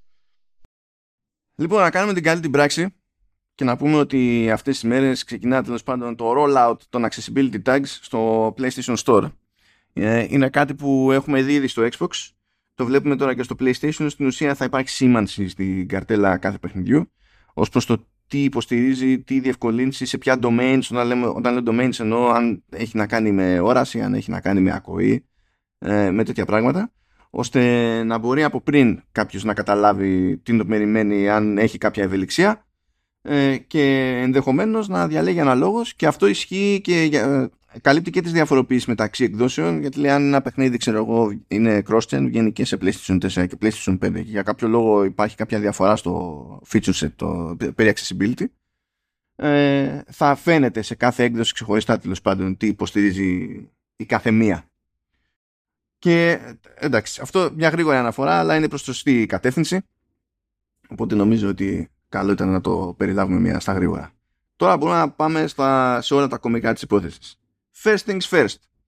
Ε, Κάποιος αποφάσισε να βγάλει κάτι ανάλογο του Steam Deck. Και όταν λέω κάτι ανάλογο του Steam Deck, εννοώ κάτι που να τρέχει όντως local το παιχνίδι και όχι να είναι ε, στην πραγματικότητα το τραβάμε όλο από το cloud και άμα δεν έχετε δίκτυο δεν μπορείτε να κάνετε τίποτα. Και αυτό ο κάποιος είναι η Asus ή η Asus, ανάλογα με το πώς το, το προτιμάτε, και υποτίθεται ότι ανακοίνωσε με tweet, γιατί δεν έχει νόημα να προσπαθούμε και πάρα πολύ, ένα handheld PC που λέγεται Ally. Ήταν πάρα πολύ συγκεκριμένη η Asus. Ε, δεν είπε πολύ συγκεκριμένα πράγματα για το τέτοιο τέλος πάντων για τα specs. Λέει ότι η οθόνη θα είναι 1080p, θα, θα, θα έχει refresh rate 120 Hz και θα έχει quiet fun. Ό,τι και αν σημαίνει αυτό κανείς δεν ξέρει. Λέει τέλος πάντων ότι και καλά θα είναι πιο ελαφρύ σε σχέση με το deck, αλλά μέχρι εκεί θα τρέχει. Εντάξει, άμα θέλετε μπορεί να βάλετε Windows 11, ξέρω εγώ, και ναι, λέει θα, είναι, θα λειτουργεί με Xbox Game Pass. Ε, προφανώς θα λειτουργεί. Άμα έχει Windows 11, γιατί δεν θα τρέχει το, το Game Pass, μια εφαρμογή Windows είναι. Ε, και όταν ρωτάνε πόσο θα κάνει, ε, ε, η τιμή θα είναι very competitive αυτό το, το πράγμα. Αλλά δεν ξέρω γιατί πήρε τόσο καιρό να αποφασίσει κάποιος να βγάλει κάτι ανάλογο του deck δεν ξέρω κάνει τόσο καιρό γιατί βγάζανε όλοι τα υπόλοιπα που στην ουσία ήταν cloud machines και κάτι whatever. Αλλά τώρα αυτό εσείς το παίρνετε ως ε, σημάδι επιβεβαίωσης της ε, ιδέας της Valve ή ως ξέρω εγώ riding the wave από μια εταιρεία σαν την Asus που δεν το έχει και σε τίποτα να ride the wave; Ηλία, εσύ πρώτος, εγώ είμαι καλεσμένος τελευταίος. Κοίτα, εγώ έχω δύο, δύο σκέψεις για αυτά εδώ. Αφενός, η ιδέα της Valve, ε, γελάω, ε, η ιδέα είναι παμπάλαια. Ε, το βλέπω ότι έχουμε δοκιμάσει σε E3 πριν δεκαετίες αντίστοιχες λύσεις το έκανε, για, για να τα λέμε τα σωστά, τα του Κέσσερ στο Κέσσερ, το έκανε δημοφιλές εμπορικά το Switch ξανά. Και με αντίστοιχα το Steam με, την, με το τεράστιο όνομα που έχει η Valve, συγγνώμη, με το τεράστιο όνομα που έχει. Τώρα δεν ξέρω πόσο βέβαια δημοφιλές ή όχι το έχει κάνει. Δεν έχω δει ε, νούμερα πωλήσεων. Φαντάζομαι αν τα νούμερα πωλήσεων τα συγκρίναμε με legit ε, του παρελθόντος handheld consoles, δεν θα συγκρίνουν το κανένα, είναι και θέμα availability εκεί πέρα. Το να βγει άλλος ένας δεν τους κοστίζει και τίποτα. Έτσι κι αλλιώς ένα Πώς το λένε, 3D render είναι και ένας YouTuber που είπε κάτι και το βλέπουμε τσουκουτσούκου και αν θα πάει και πώς θα πάει και τα λοιπά. Ε, διάφορο προσωπικά μου φαίνεται γιατί εκεί κλωτσάει στο πραγματικό πρόβλημα ότι δεν ξέρει τι είναι. Είναι κονσόλα, αλλά έχει ε, πώς το λένε, κύκλους ε, ζωής. Είναι PC, άρα θα μπορώ να το αναβαθμίζω. Και εκεί και το Steam Deck λίγο μπερδεύεται. Θα μπορώ, δεν θα μπορώ να το αναβαθμίζω, τι θα κάνω. Η λογική του PC είναι ότι μπορώ να αλλάζω πραγματάκια αν χρειάζεται για να μπορώ να είμαι πάντα πώς το λένε, compatible με, με το software. Δεν ξέρω. Εγώ κοιμήθηκα μια χαρά το βράδυ πριν βγει η ανακοίνωση. Θα κοιμηθώ και σήμερα το βράδυ μια χαρά. Δεν θα αλλάξει κάτι στη ζωή μου και στο σήμα. Νομίζω η γη θα συνεχίσει να κινείται μετά την ανακοίνωση του ROG Ally. ναι, εντάξει, νομίζω ότι με καλύψατε γενικότερα και οι δύο. Ε, ε, έχει γίνει τα τελευταία περίπου 4-5 χρόνια μια ξαναβίωση του handheld ε, καθότι φυσικά η Nintendo αποχώρησε ουσιαστικά από την ε, αγορά ε, τουλάχιστον ε, από, σε θέματα μονάδας ένα προς ένα και ε, έχουμε δει όχι μόνο το, το Steam Deck τώρα βλέπουμε το, το Rogala υπάρχει φυσικά άλλες κονσόλες όπως το Playdate παραδείγματος χάρη το οποίο είναι έτσι πολύ fun.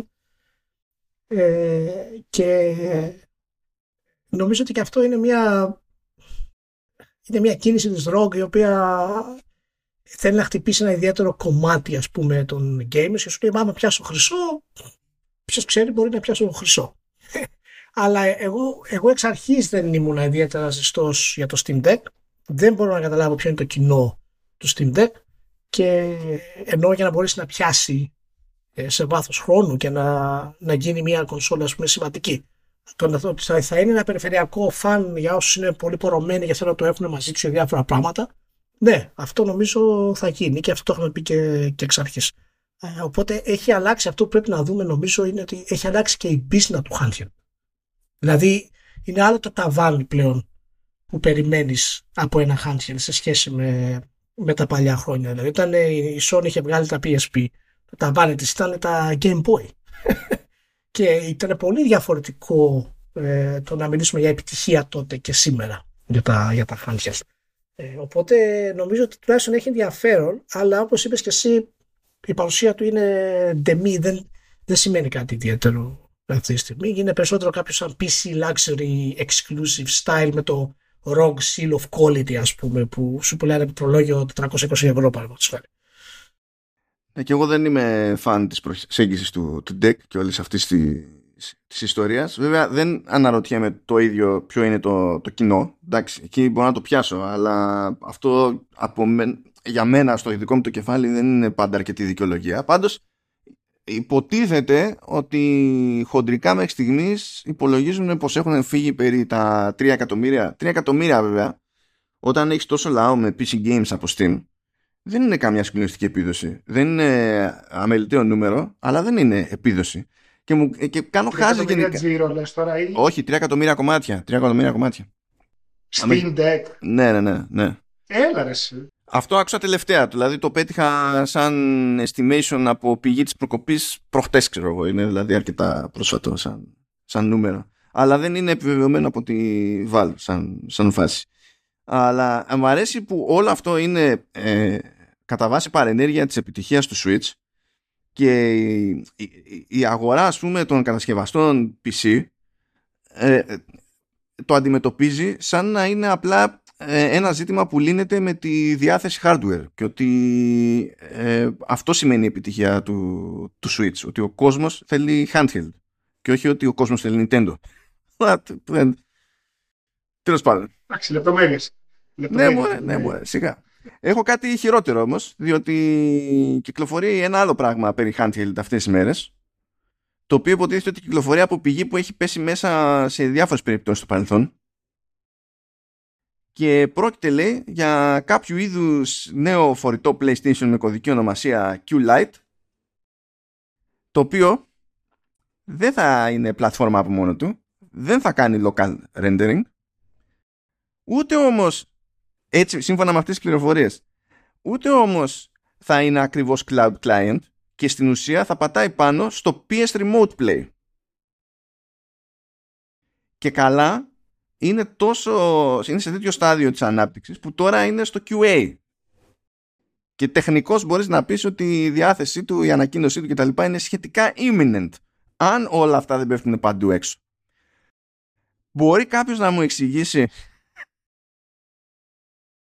τι, τι ρόλο βαράει αυτό το κόνσεπτ του, του προϊόντος. Δηλαδή βγάζω κάτι για να παίζω παιχνίδια του PlayStation αλλά μόνο μέσω του Remote Play. Όχι μέσω του cloud, άμα πηγαίνω και πληρώνω ξέρω εγώ λεφτά στο PS Plus. Τι είναι αυτό; Πώς είναι δυνατόν να υφίσταται αυτό το προϊόν στα σοβαρά σαν ιδέα, σαν ιδέα που έχει προχωρήσει; Τι είναι αυτό; Μήπως έχει η πρόεδρο το Χάρισον να εδώ πάει, πήγε τελικά ο Χάρισον. Μπορεί, μπορεί. Δεν θα μου κάνει εντύπωση. Αν τα συνδυάσουν αυτά, δεν θα μου κάνει εντύπωση. Ε, η επιστροφή του Χάρισον. Επιστροφή του Χάρισον με ανακοίνωση νέου ειδικού handheld της Sony. Έτσι. Και με στούντιο που έχουν, θα αφιερωθούν σε αυτό από εδώ και μετά και τέτοια κλασικά. Ε, νομίζω αυτό είναι, μην το ψάχνουμε. Έχω πολλές άγνωστες λέξεις σε όλα αυτά που είπες Μάνα, οπότε δεν ξέρω τι να σου λες.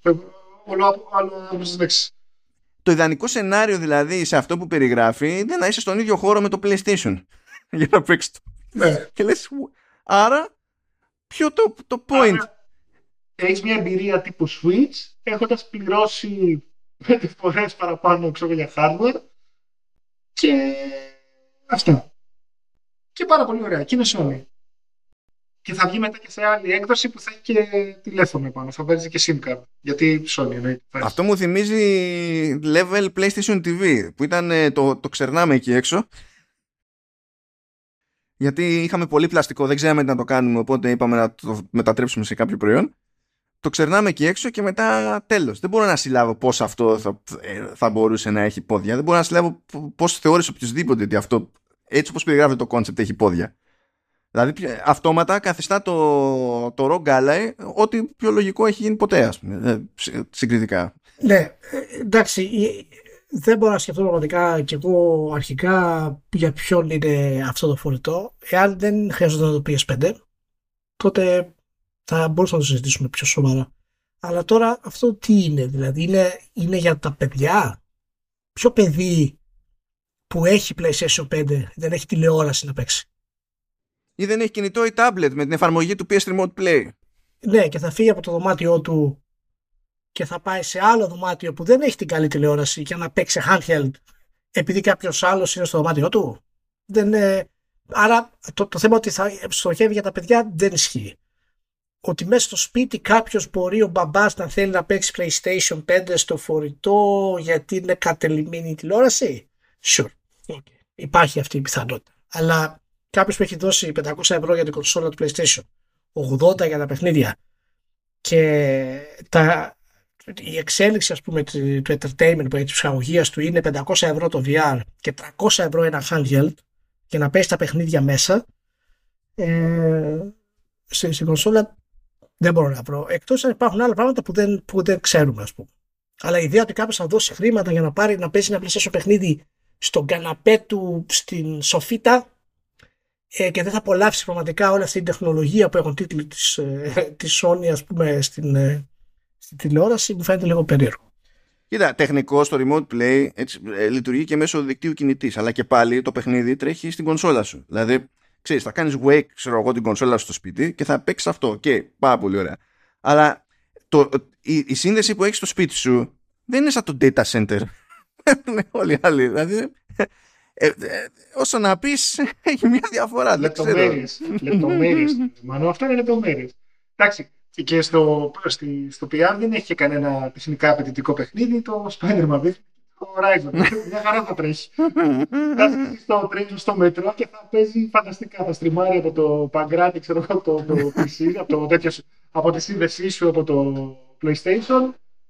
Ε, στη, στο σταθμό Αττική μέσα στο μετρό. Φανταστικά, χαμός θα γίνεται. Τέλεια θα πηγαίνει.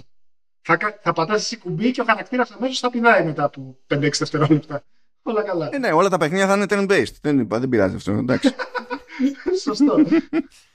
Α, λοιπόν, ε, τι άλλο έχουμε εδώ πέρα; Έχουμε κάποια, τέτοια, κάποια spending trends και τα λοιπά για το mobile gaming του 2023. Θα πει κανένας τι κάνεις εδώ παιδί μου. Ε, θα σας πω είναι για πολύ συγκεκριμένη λεπτομέρεια. Λοιπόν, ε, πέραν των trends, ε, έχει κάτσει μπίλια για το τι τζίρος έγινε στα mobile games το 2022. Είναι στα 110 δισεκατομμύρια.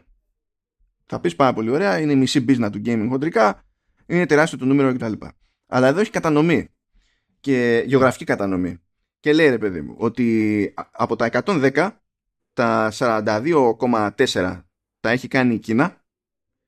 Μετά έχουμε Ηνωμένες Πολιτείες με 24 στην ουσία, 24,02, whatever. Ύστερα έχουμε την Ιαπωνία, τρίτη θέση με 13,1. Η Κορέα που για το μέγεθός της έχει ουσιώδη συνεισφορά είναι 5,3 ας το πούμε να κάνουμε κάπως στο κυλοποίηση. Φυτρώνει και κάτι η Γερμανία εκεί πέρα με, με 2,47 2, τέλος πάντων πες 2,5 έτσι. Αν τα βάλουμε όλα αυτά είναι ε, 1, 2, 3, 4, 5 χώρες και κάνουν τα 85 από τα 110 Δηλαδή αυτό το, η μισή αγορά του gaming είναι το, το, το mobile gaming κατά βάση στηρίζεται σε πέντε χώρες. Μάλιστα. Αυτή είναι η μία λεπτομέρεια και η άλλη λεπτομέρεια είναι ότι ο τζίρος από τη διαφήμιση σε mobile games, είπαμε τα mobile games βγάλανε 110, κάνανε τζίρο 110 δις το 22. Ε, δεν βλέπω το νούμερο εδώ για το ad spend, για το διαφημιστικό στα mobile games του 22, αλλά υπολογίζεται ότι θα, θα φτάσει με άνοδο 7,5% βαριέμαι να κάνω τώρα την προσαρμογή για το 22 στα 362 δις. Πες ότι ήταν ξέρω εγώ 350, 340, 345 το, το 2022. Τα παιχνίδια τα ίδια τζιράρουν 110 και οι διαφημίσεις περνάνε μέσα από τα παιχνίδια ε, τζιράρουν ε, τρεις φορές περισσότερα λεφτά. Δηλαδή, καταλαβαίνουμε, πιστεύω, ότι το τελευταίο πράγμα που είναι η ουσία της business είναι το παιχνίδι το ίδιο. Αυτά, έτσι, αυτά μου αρέσαν σαν λεπτομέρειες. Ναι, ναι. Ε, ναι. Εγώ έχω και άλλα μέτρηξ εδώ, γιατί είναι, είναι το δεύτερο tab που έχω αφήσει ανοιχτό από χτες, γιατί εδώ χτύπησες σχορδί με τα mobile games για δύο λόγους. Θα, σου πω, θα, θα σου πω γιατί. Αφενός, ε, λόγω του παρελθόντος στην βιομηχανία εδώ και τουλάχιστον 15 χρόνια ε, υποτίθεται ότι το, αυτό που εμείς καταλαβαίνουμε μεταξύ μας, τώρα οι τρεις μας και συζητάμε σαν video game industry, ότι ετοιμάζεται να πεθάνει και να το φάει τα κινητά. Όχι, ποτέ. Δεν θα γίνει αυτό ποτέ. Και το δεύτερο είναι και, και από την άλλη πλευρά, δηλαδή στα τελευταία 7 χρόνια που δουλεύω στην online διαφήμιση, συνήθως το inventory, το, ο χώρος ο διαφημιστικός σε mobile games είναι κακής ποιότητας. Δηλαδή δεν, ξεκινάει κανείς να κάνει στρατηγική επικοινωνία. Θα πει λοιπόν, παιδιά, πρώτα θα διαφημιστούμε σε mobile games και μετά οπουδήποτε αλλού. Είναι ψηλό κακό inventory, είναι σκουπίδι, γιατί όλοι ξέρουμε ότι μπαίνεις σε ένα σημείο, σε ένα χρήστη που δεν θέλει να σε δει εκείνη τη στιγμή. Κατά πάσα πιθανότητα του πει κάτι που δεν τον ενδιαφέρει εκείνη τη στιγμή και απλά θα πατήσει χ ε, για να πάει παραπέρα.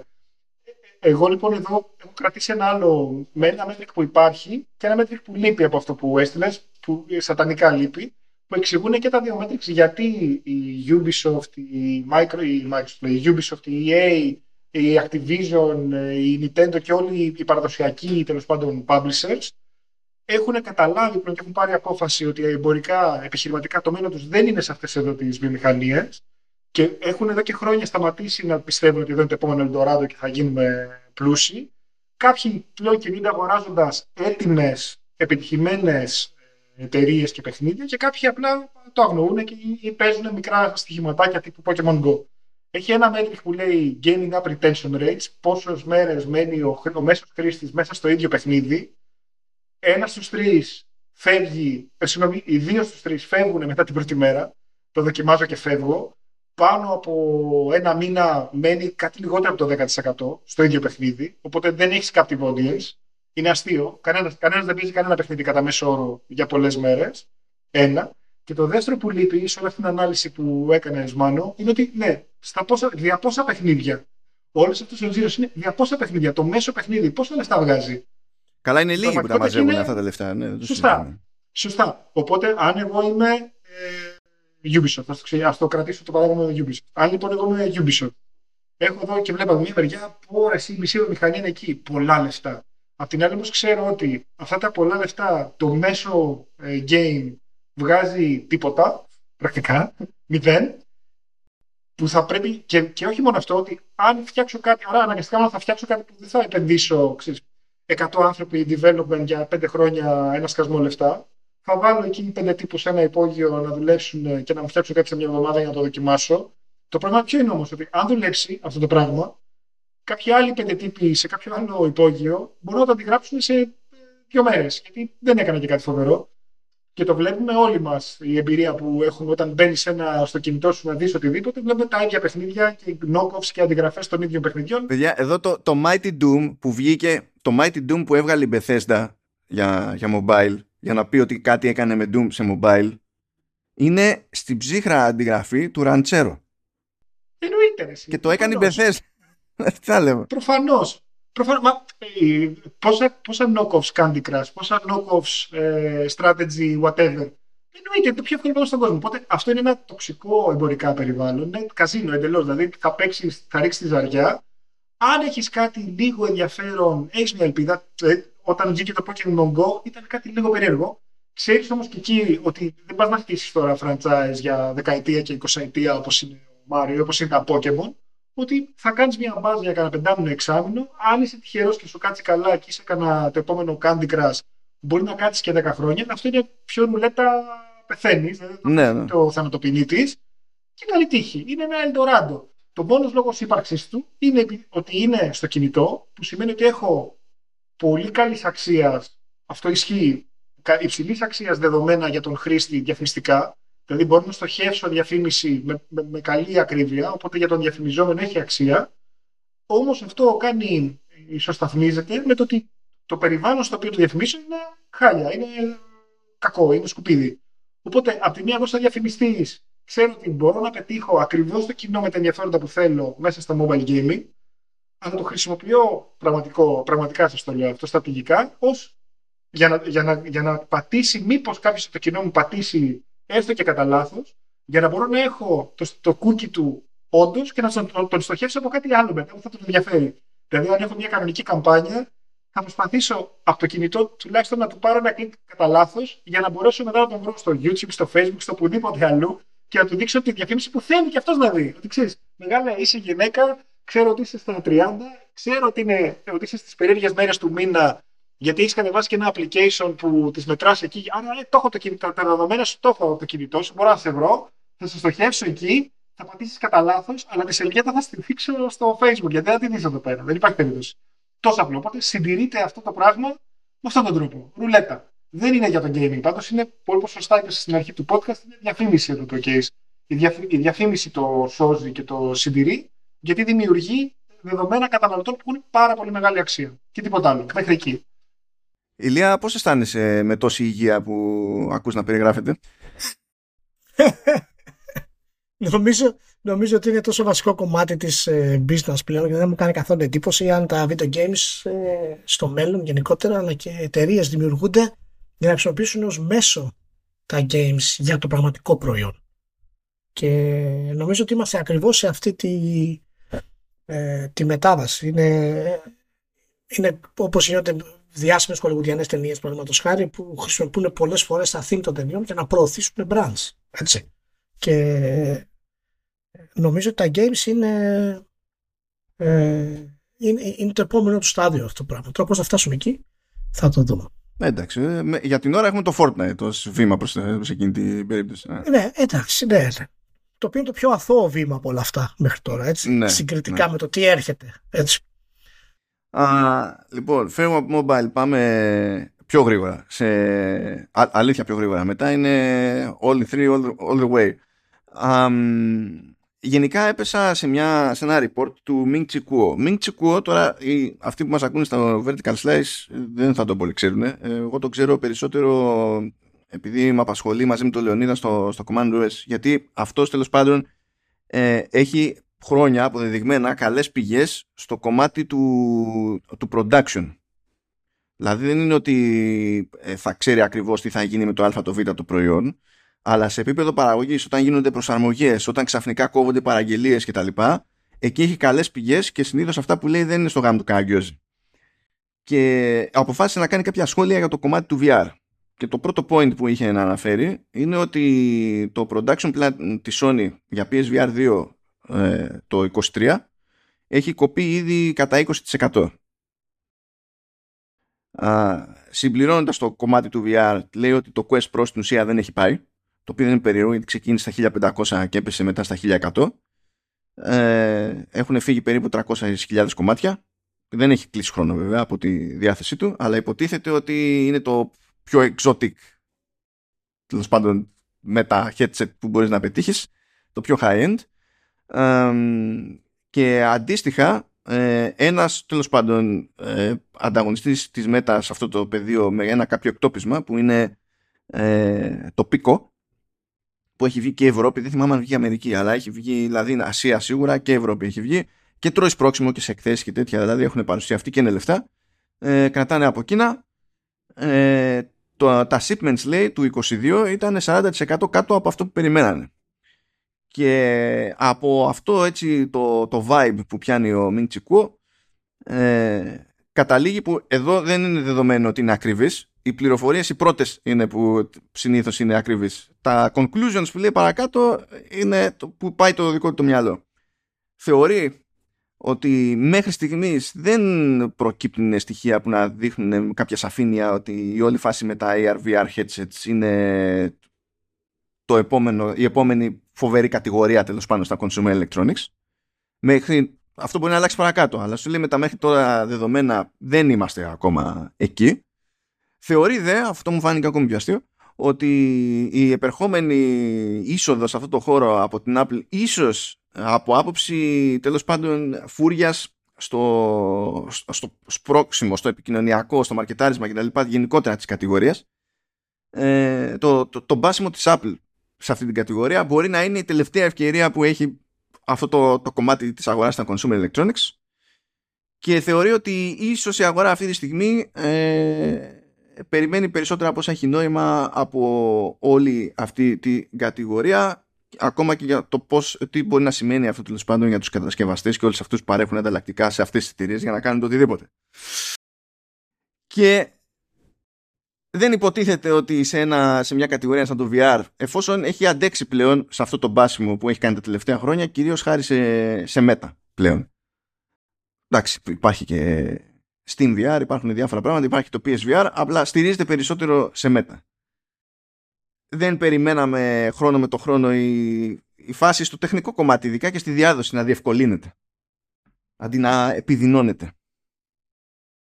Τι σας τι περιμένατε εσείς, πώς το νιώθετε; Ε, δεν ξέρω αν έχει... Ε, δεν ξέρω ακριβώς πού εντοπίζεται το πρόβλημα σε αυτό το κομμάτι. Γιατί υπάρχει, ας πούμε... Ε, έχουν αυτά τα, τα updates, ας πούμε, για, τη, για τα VR και τα λοιπά. Δεν ξέρω αν θέμα παραγωγής, αν είναι θέμα. Πάντως υπάρχει ένα πρόβλημα στην πίσνα του VR, το οποίο έχει να κάνει ε, με την business την ίδια, με την επιχείρηση την ίδια. Δεν είναι ακόμα ξεκάθαρο ακριβώς ποιο είναι, ε, από πού προέρχεται το έσοδο στην business. Δεν ξέρουμε ακριβώς ε, από πού προέρχεται το έσοδο. Φυσικά μπορείς να πεις το βασικό κομμάτι είναι η πώληση φυσικά του VR, αλλά δεν είναι αυτό γιατί σε φτιάχνουν το VR δεν μπορεί να είναι αυτό το βασικό του session. Όχι, μα Αυτό θα μπαίνουν τους μέσα κρατήσει- με χίλια και πρώτη και καλύτερη μετά. Ακριβώς. Δηλαδή, πιο μέσα Ακρι- πεθαίνει. Ακριβώς.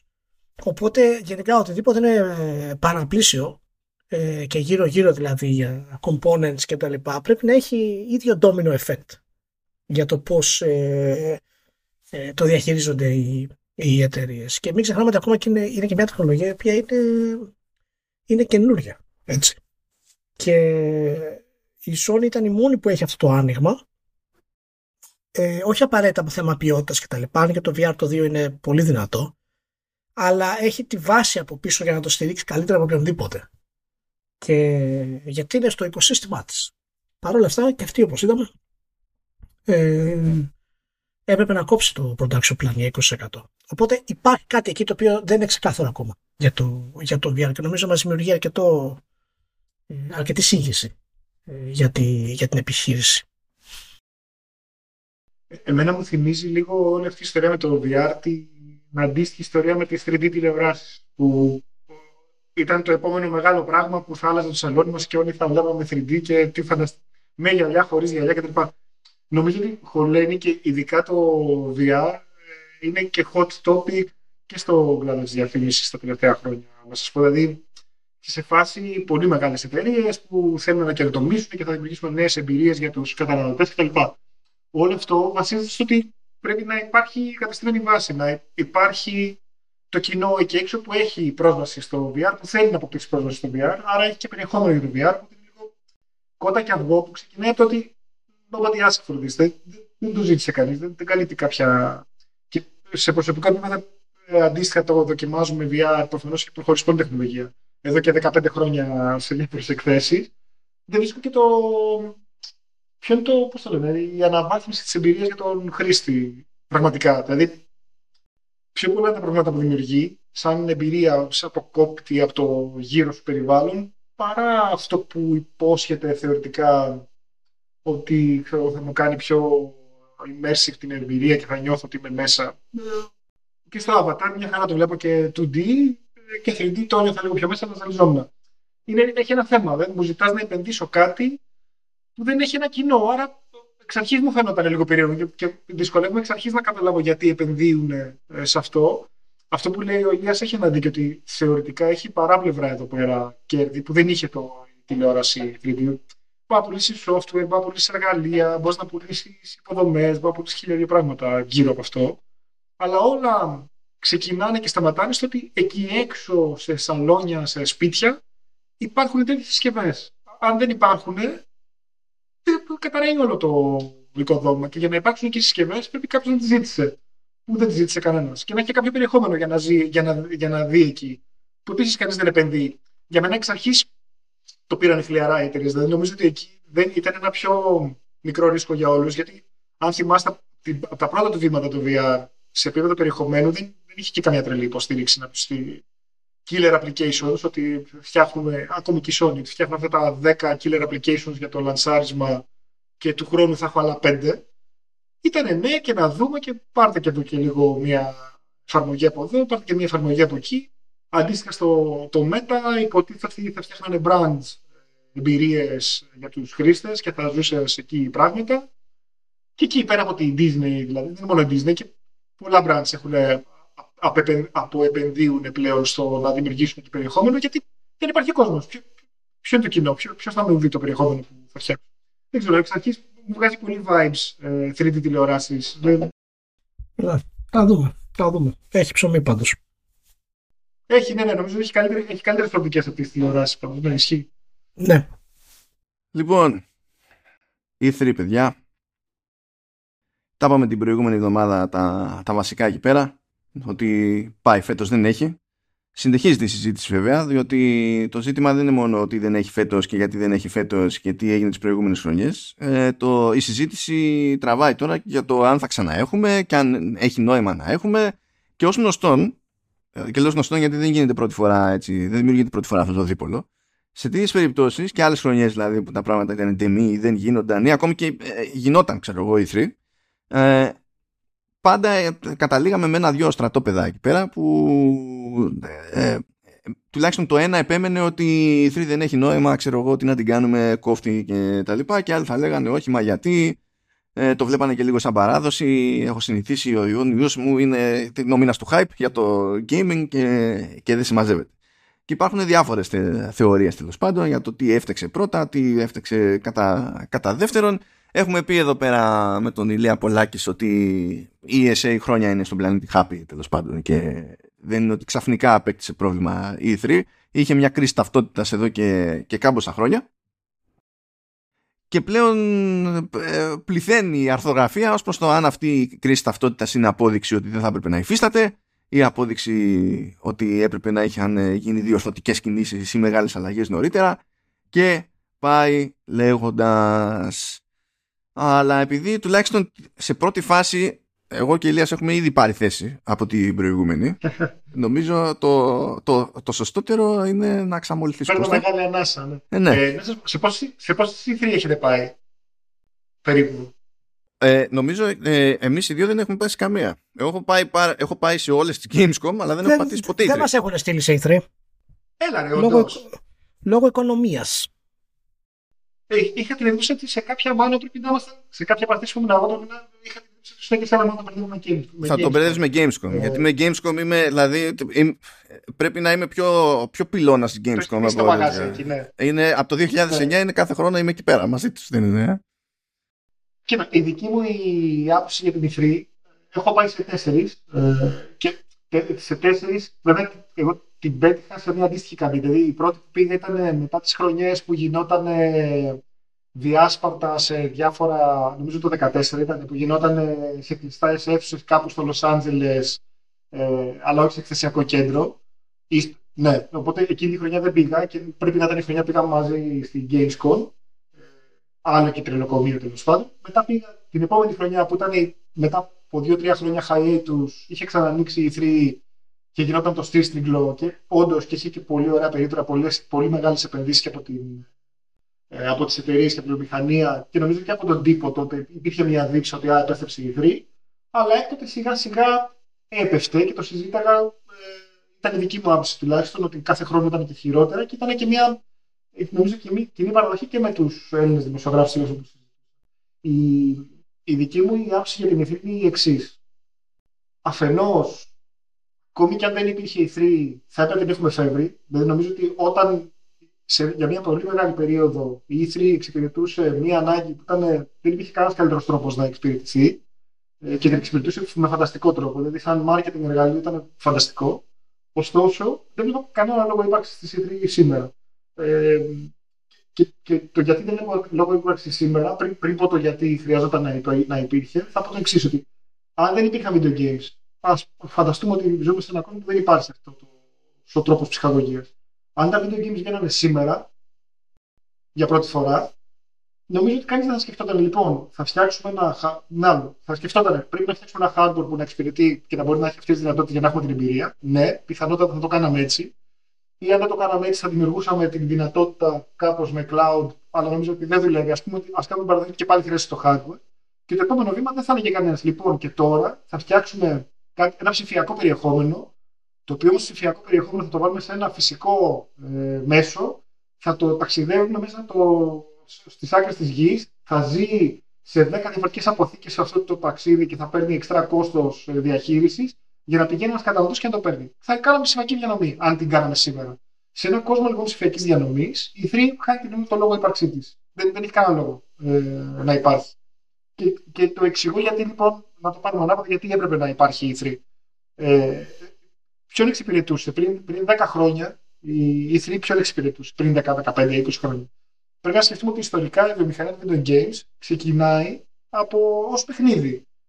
Ο, ο καταναλωτής στη δεκαετία του 90 και τις αρχές του 2000. Παιχνίδι, για απλά, για, για, χάρη, χάρη συνεννόησης, φαντάζομαι το εννοείς ως toy στην προκειμένη. Παιχνίδι, ναι, ναι, αυτό εννοεί. Ναι. Πήγαινες και το έπαιρνες από το Τζάμπο. Πήγαινες και το έπαιρνες από το Μουστάκα, πήγαινες και το έπαιρνες από το Toys R Us. Όχι γιατί εκεί προτιμούσες, γιατί εκεί υπήρχε, δεν υπήρχε πουθενά άλλου. Ξεκίνησε ως παιχνίδι. Το που η Nintendo, το NES, το πουλάγε μαζί με το, τέτοιο, με το Duck Hunt για να μοιάζει πιο πολύ με παιχνίδι. Και είχε και το Piu Piu μέσα, το, πώς το λέγανε εκείνο, το Light Gun. Και ήταν παιχνίδι, παιχνίδι. Πιο παιχνίδι δεν γίνεται. Που σημαίνει ότι αυτό σου δημιουργεί μία ανάγκη για έκθεση, γιατί τι καταφέρνεις, σε αυτή την έκθεση πήγαινες και μάζευες, καταρχάς δημιουργούσες ένα τεράστιο μπαζ. Έδειχνε η βιομηχανία ότι είναι τεράστια, ότι αξίζει να της δίνεις προσοχή. Και όντως, για όσον είχε πάει ποτέ σε E3, είναι όντως εντυπωσιακό. Είναι ένα μεγάλο εκθεσιακό κέντρο. Πάρα πολλοί κόσμοι, πολλές ουρές, πολύ εντυπωσιακά περίπτερα. Ένιωθες ότι είσαι σε μια βιομηχανία που έχει όγκο, έχει μεγάλο, μεγάλη εμπορική αξία. Ποιον πήγαινες εκεί, πήγαινες κατά μεγάλη κατά βάση τον αγοραστή σου, πήγαινες στον αγοραστή του Jumbo, του Toys R Us, πιο μετά του πλαισίου, του, της Public, του Multirama, της FLAG. Αυτό σε ένοιαζε. Γιατί, γιατί εκεί πέρα έβλεπε τα παιχνίδια που θα κυκλοφορήσουν και τα προϊόντα που θα κυκλοφορήσουν τον επόμενο 1,5 χρόνο και έκανε τον προγραμματισμό του ή επηρέαζε εσύ τον προγραμματισμό του για το τι θα στοκάρει στα ράφια του. Αν δεν είμαι στο ράφι, δεν πρόκειται να πουλήσω. Η βασική μου λοιπόν, η βασική λειτουργία της ΕΦΡΗ ήταν να μαζέψει ο κάθε Κώστας από την κάθε χώρα τους 10 βασικούς αγοραστές που επηρεάζουν τη Λιανική, να τους πάρει εκεί πέρα αγκαζέ, λίγο PR, αλλά κυρίως να τους δείξει τι φανταστικά προϊόντα, τι φανταστικές προϊόντάρε έχει να περιμένει και πώς πρέπει να βάλει μεγάλες παραγγελίες γι' αυτά, για να πάρει πολλά πρόσωπα στο ράφι, να μην έχει δύο πρόσωπα ο Μάριο και 30 πρόσωπα ο κράτος, ε, αλλά να έχει 30 πρόσωπα ο κράτος, 30 ε, πρόσωπα ο Μάριο ιδανικά και δύο πρόσωπα ο κράτος. Το, το λέω πολύ, πώς το λένε, γενικεύω, το καταλαβαίνετε, για να, για, να, για να εξηγήσω το επιχείρημα. Γιατί αν έχω περισσότερα ε, πώς το λένε, πρόσωπα, έχω περισσότερες πιθανότητες να πουλήσω. Και αν έχω περισσότερα πρόσωπα στο εκάστοτε ράφι, έχει μεγαλύτερο νόημα να πάω να επενδύσω μετά σε διαφήμιση στην τηλεόραση, στη ραδιόφωνο και οπουδήποτε αλλού, για να πείσω τον πιτσιρικά ότι έλα πάρε με. Αν δεν με βρεις στο ράφι, ό,τι και να διαφημίσω, δεν θα χτυπάει το πόδι του, ξέρεις, θέλω, θέλω. Γιατί αν δεν έχω αντίστοιχη την παραγγελία προς τα πίσω, δεν μπορώ να βάλω εγώ την παραγγελία στην Nintendo. Προς τα πίσω η Nintendo Ευρώπη δεν θα κάνει την πρόβλεψη στην Nintendo Ιαπωνίας. Προ τα πίσω η Nintendo Ιαπωνία που λέγαμε πριν για, τις, για, τις, ε, για την παραγωγή του VR των συσκευών δεν θα πει ότι άμα χρειάζεται να φτιάξουμε τόσα αντίτυπα. Οπότε μετά και καλά να πάει το παιχνίδι, λυπάμαι παιδιά για να ξαναγεμίσετε το ράφι, θέλουμε άλλους δύο μήνες. Καλή νύχτα. Πάει τέλος.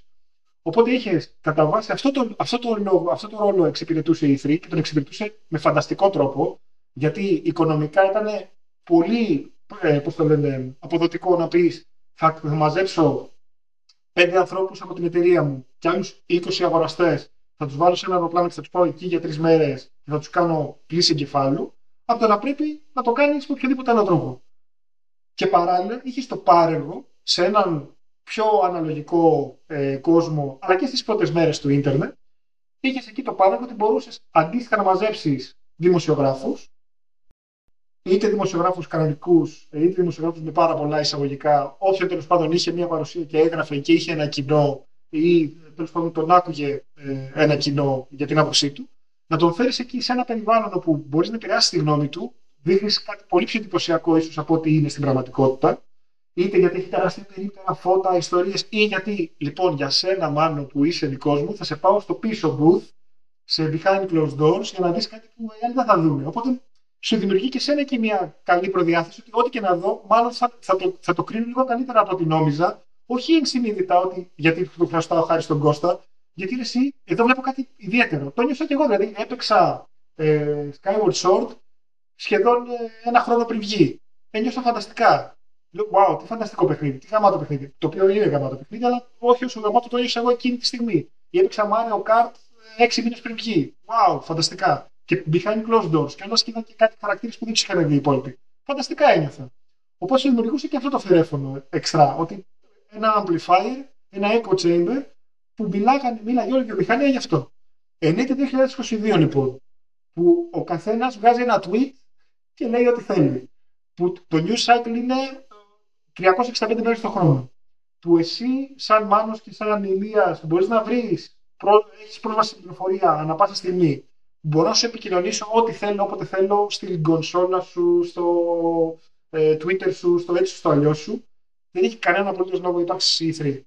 Πολύ δε περισσότερο όταν ένα μεγάλο μέρος πια των πωλήσεων γίνεται digital, σε digital storefronts. Οπότε και αν δεν θέλω τον αγοραστή της public και τον αγοραστή του πλαισίου μαζί μου, εντάξει δεν έγινε και τίποτα. Οπότε φαντάζομαι οι αντίστοιχες εταιρείες είχαν αρχίσει να μειώνουν και τα κόστη και τα επενδύσει τους.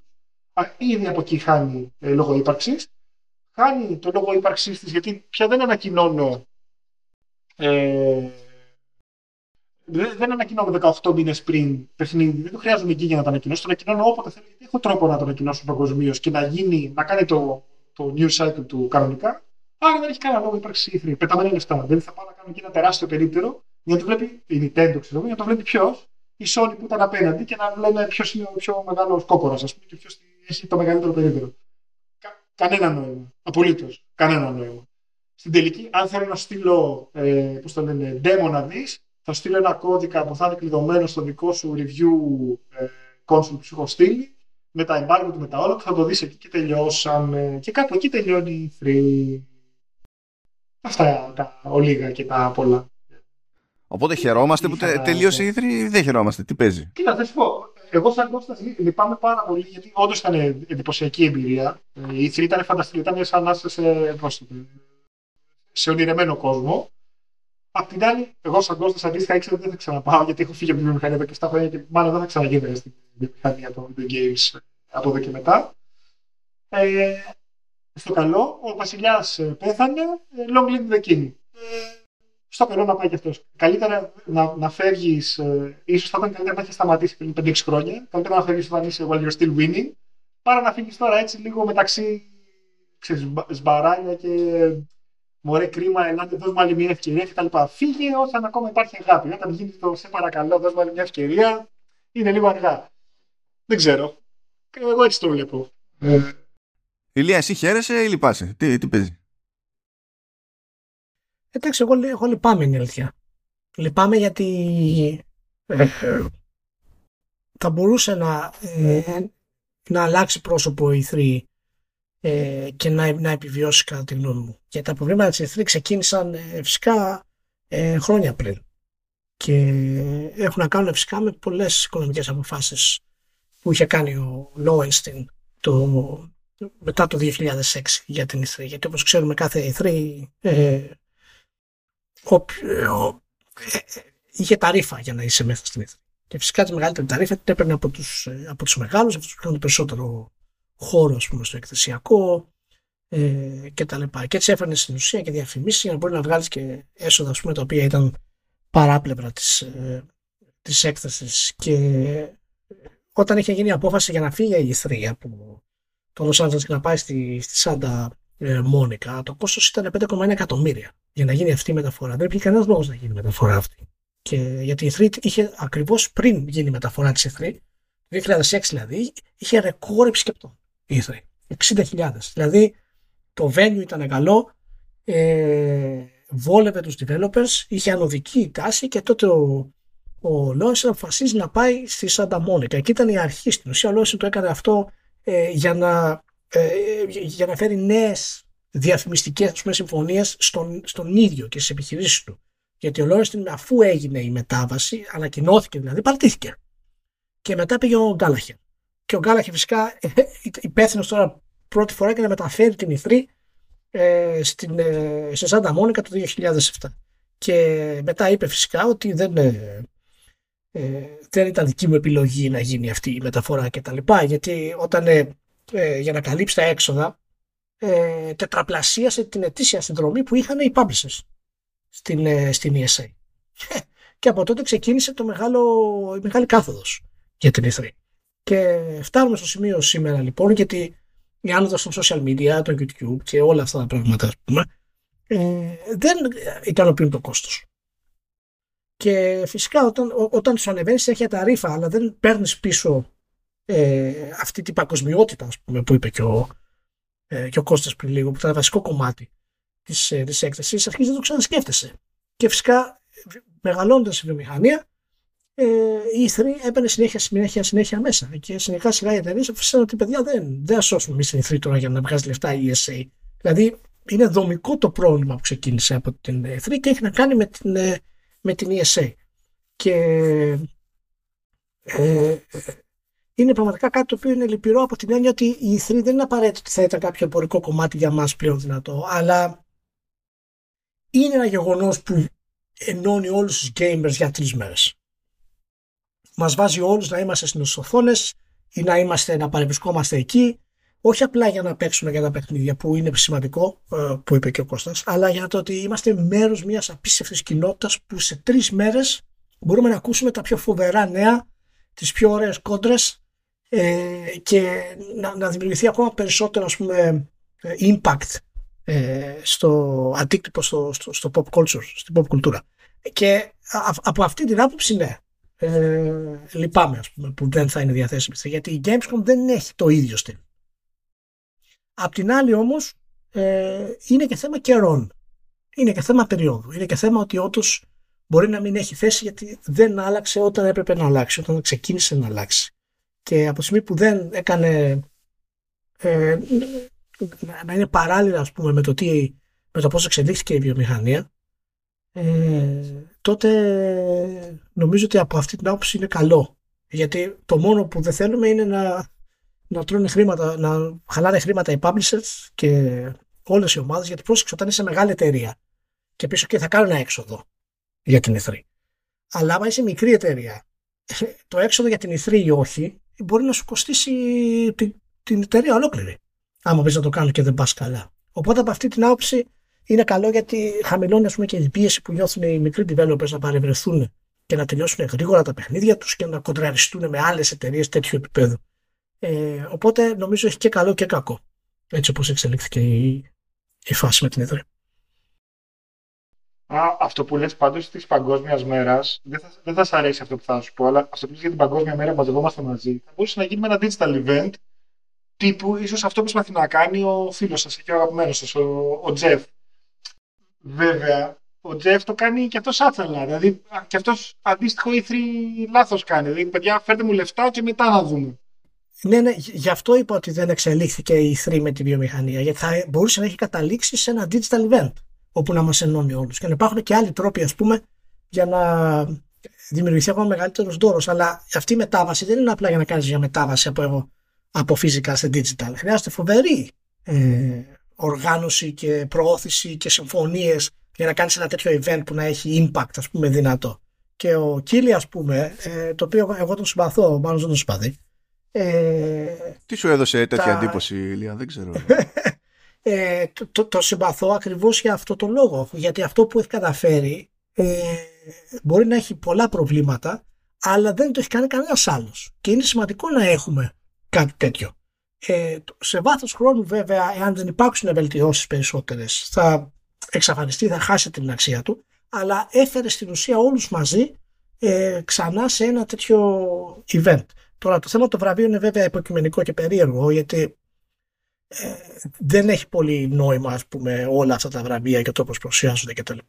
Αλλά εν τέλει για να κλείσω και να καταλήξω σε αυτό που είπες ότι όντως το digital θα ήταν μια λύση αλλά δυστυχώς η μετάβαση αυτή δεν έκανε ποτέ η ΕΣΕ γιατί ήταν μπλεκμένη πολλά χρόνια με το να κρατήσει στην ουσία τους publishers να πληρώνουν ας πούμε το χαράτσι για να μπορέσει η 3 να έχει ε, ξέρεις, παρουσία για την επόμενη χρονιά και την επόμενη χρονιά και την επόμενη χρονιά. Και έτσι δεν μπορεί να εξελίξει μια επιχείρηση. Αν πας δηλαδή από μεροδούλη μεροφάι.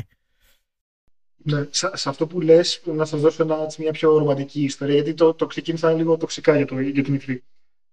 Αυτό που λες, μαζευόμαστε όλοι. Όταν λοιπόν τις χρονιές που ήμουν στη, που είχα πάει τέλος πάντων, και τις χρονιές που δεν πήγα, στη Nintendo οργανώναμε τότε ε, μέσω του φόρουμ, πόσο είμαι τόσο, είμαστε και οι τρεις μάλλον τόσο γεροί, ακόμα είχε νόημα να έχεις φόρουμ γιατί τα social media δεν ήταν τόσο μεγάλα. Ε, μέσω φόρουμ λοιπόν κανονίζαμε την ημέρα της E3 και μαζευόμασταν στο χαλαρό ε, με fans της Nintendo κάπου ε, σε κάποια καφετέρια ή σε κάποιο ανάλογο πόσο πολύ λίγοι ήταν. Συνήθως ήμασταν λίγοι, οπότε χωράγαμε σε μια καφετέρια.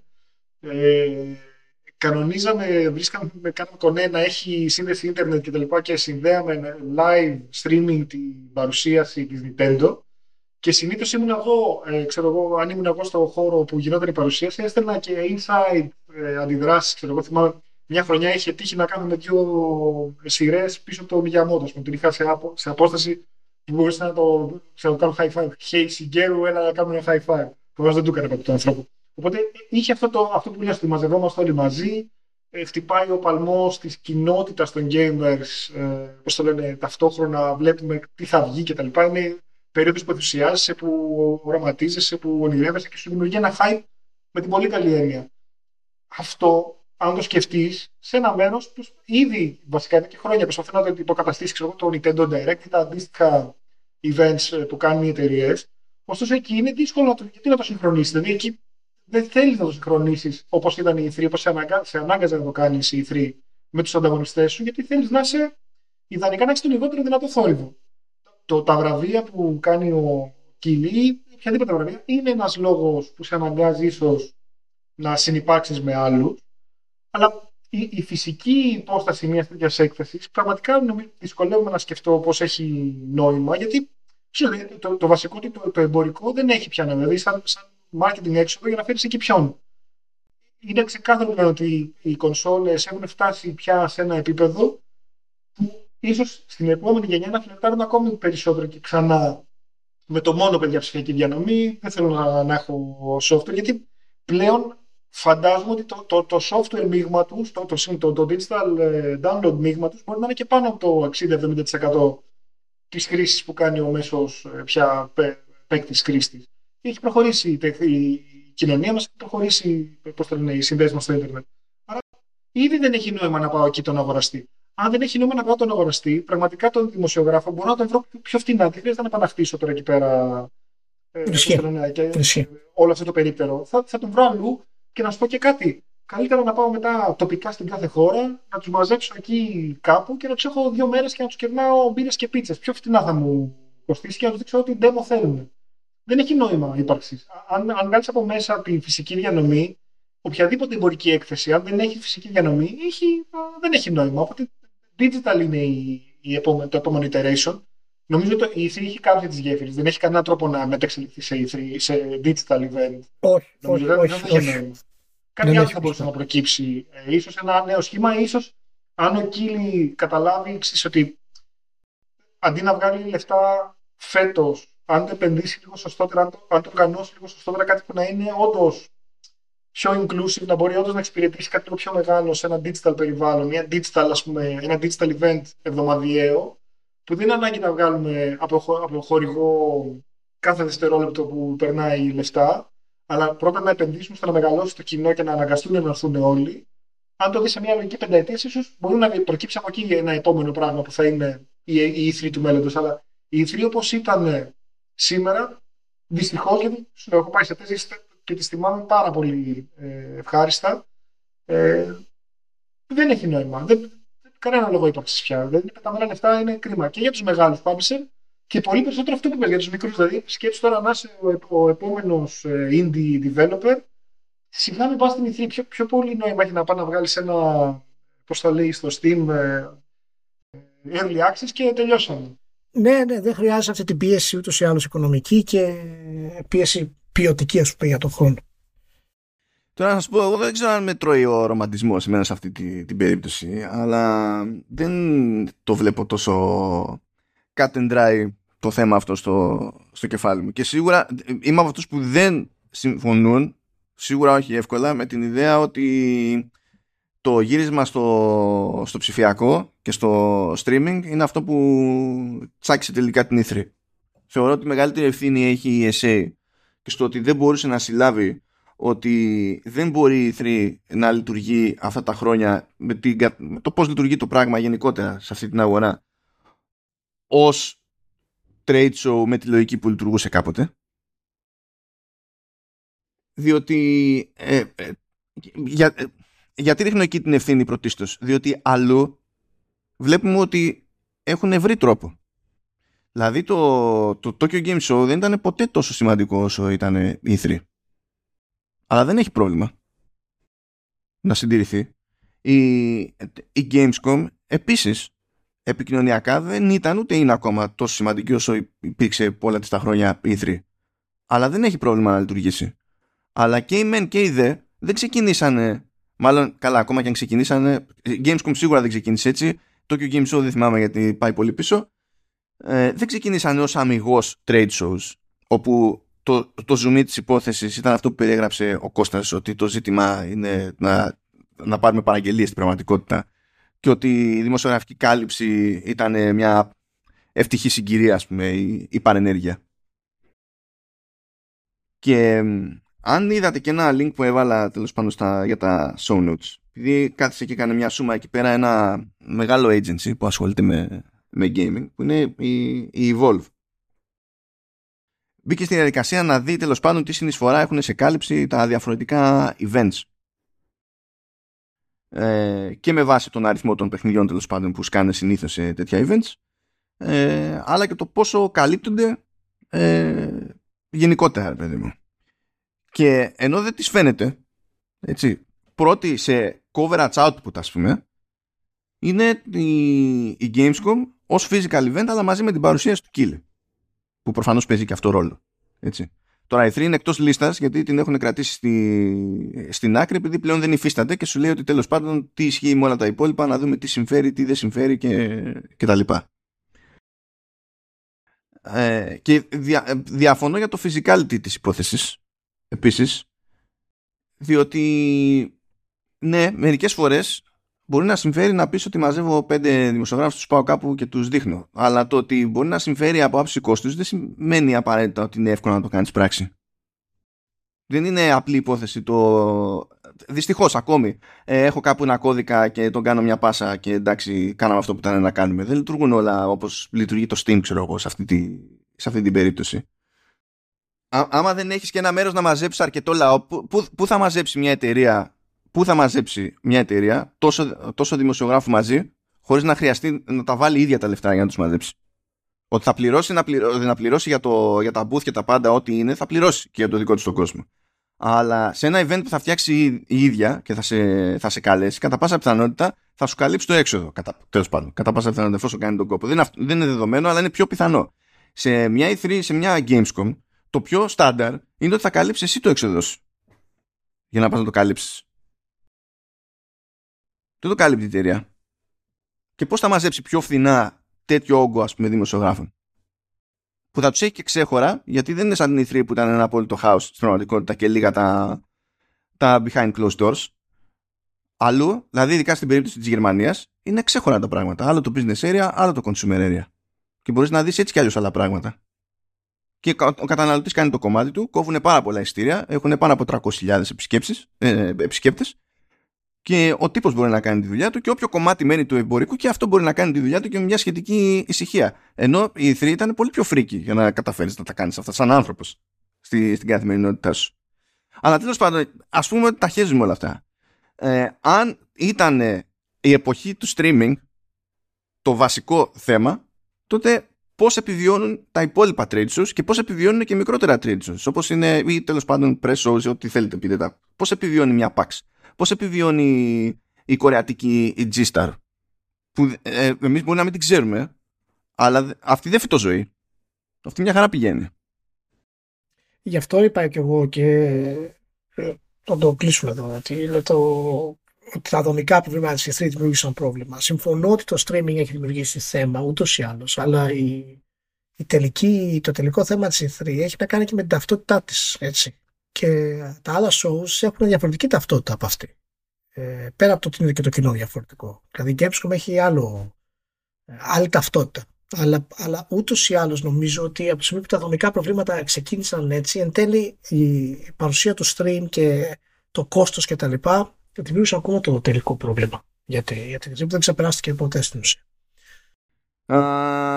Λοιπόν, να κάνουμε την αποφώνησή μας, αλλά επειδή το σοβαρέψαμε απότομα, θέλω να το ξεσοβαρέψουμε απότομα με κάτι που προέκυψε τώρα στα feeds μου.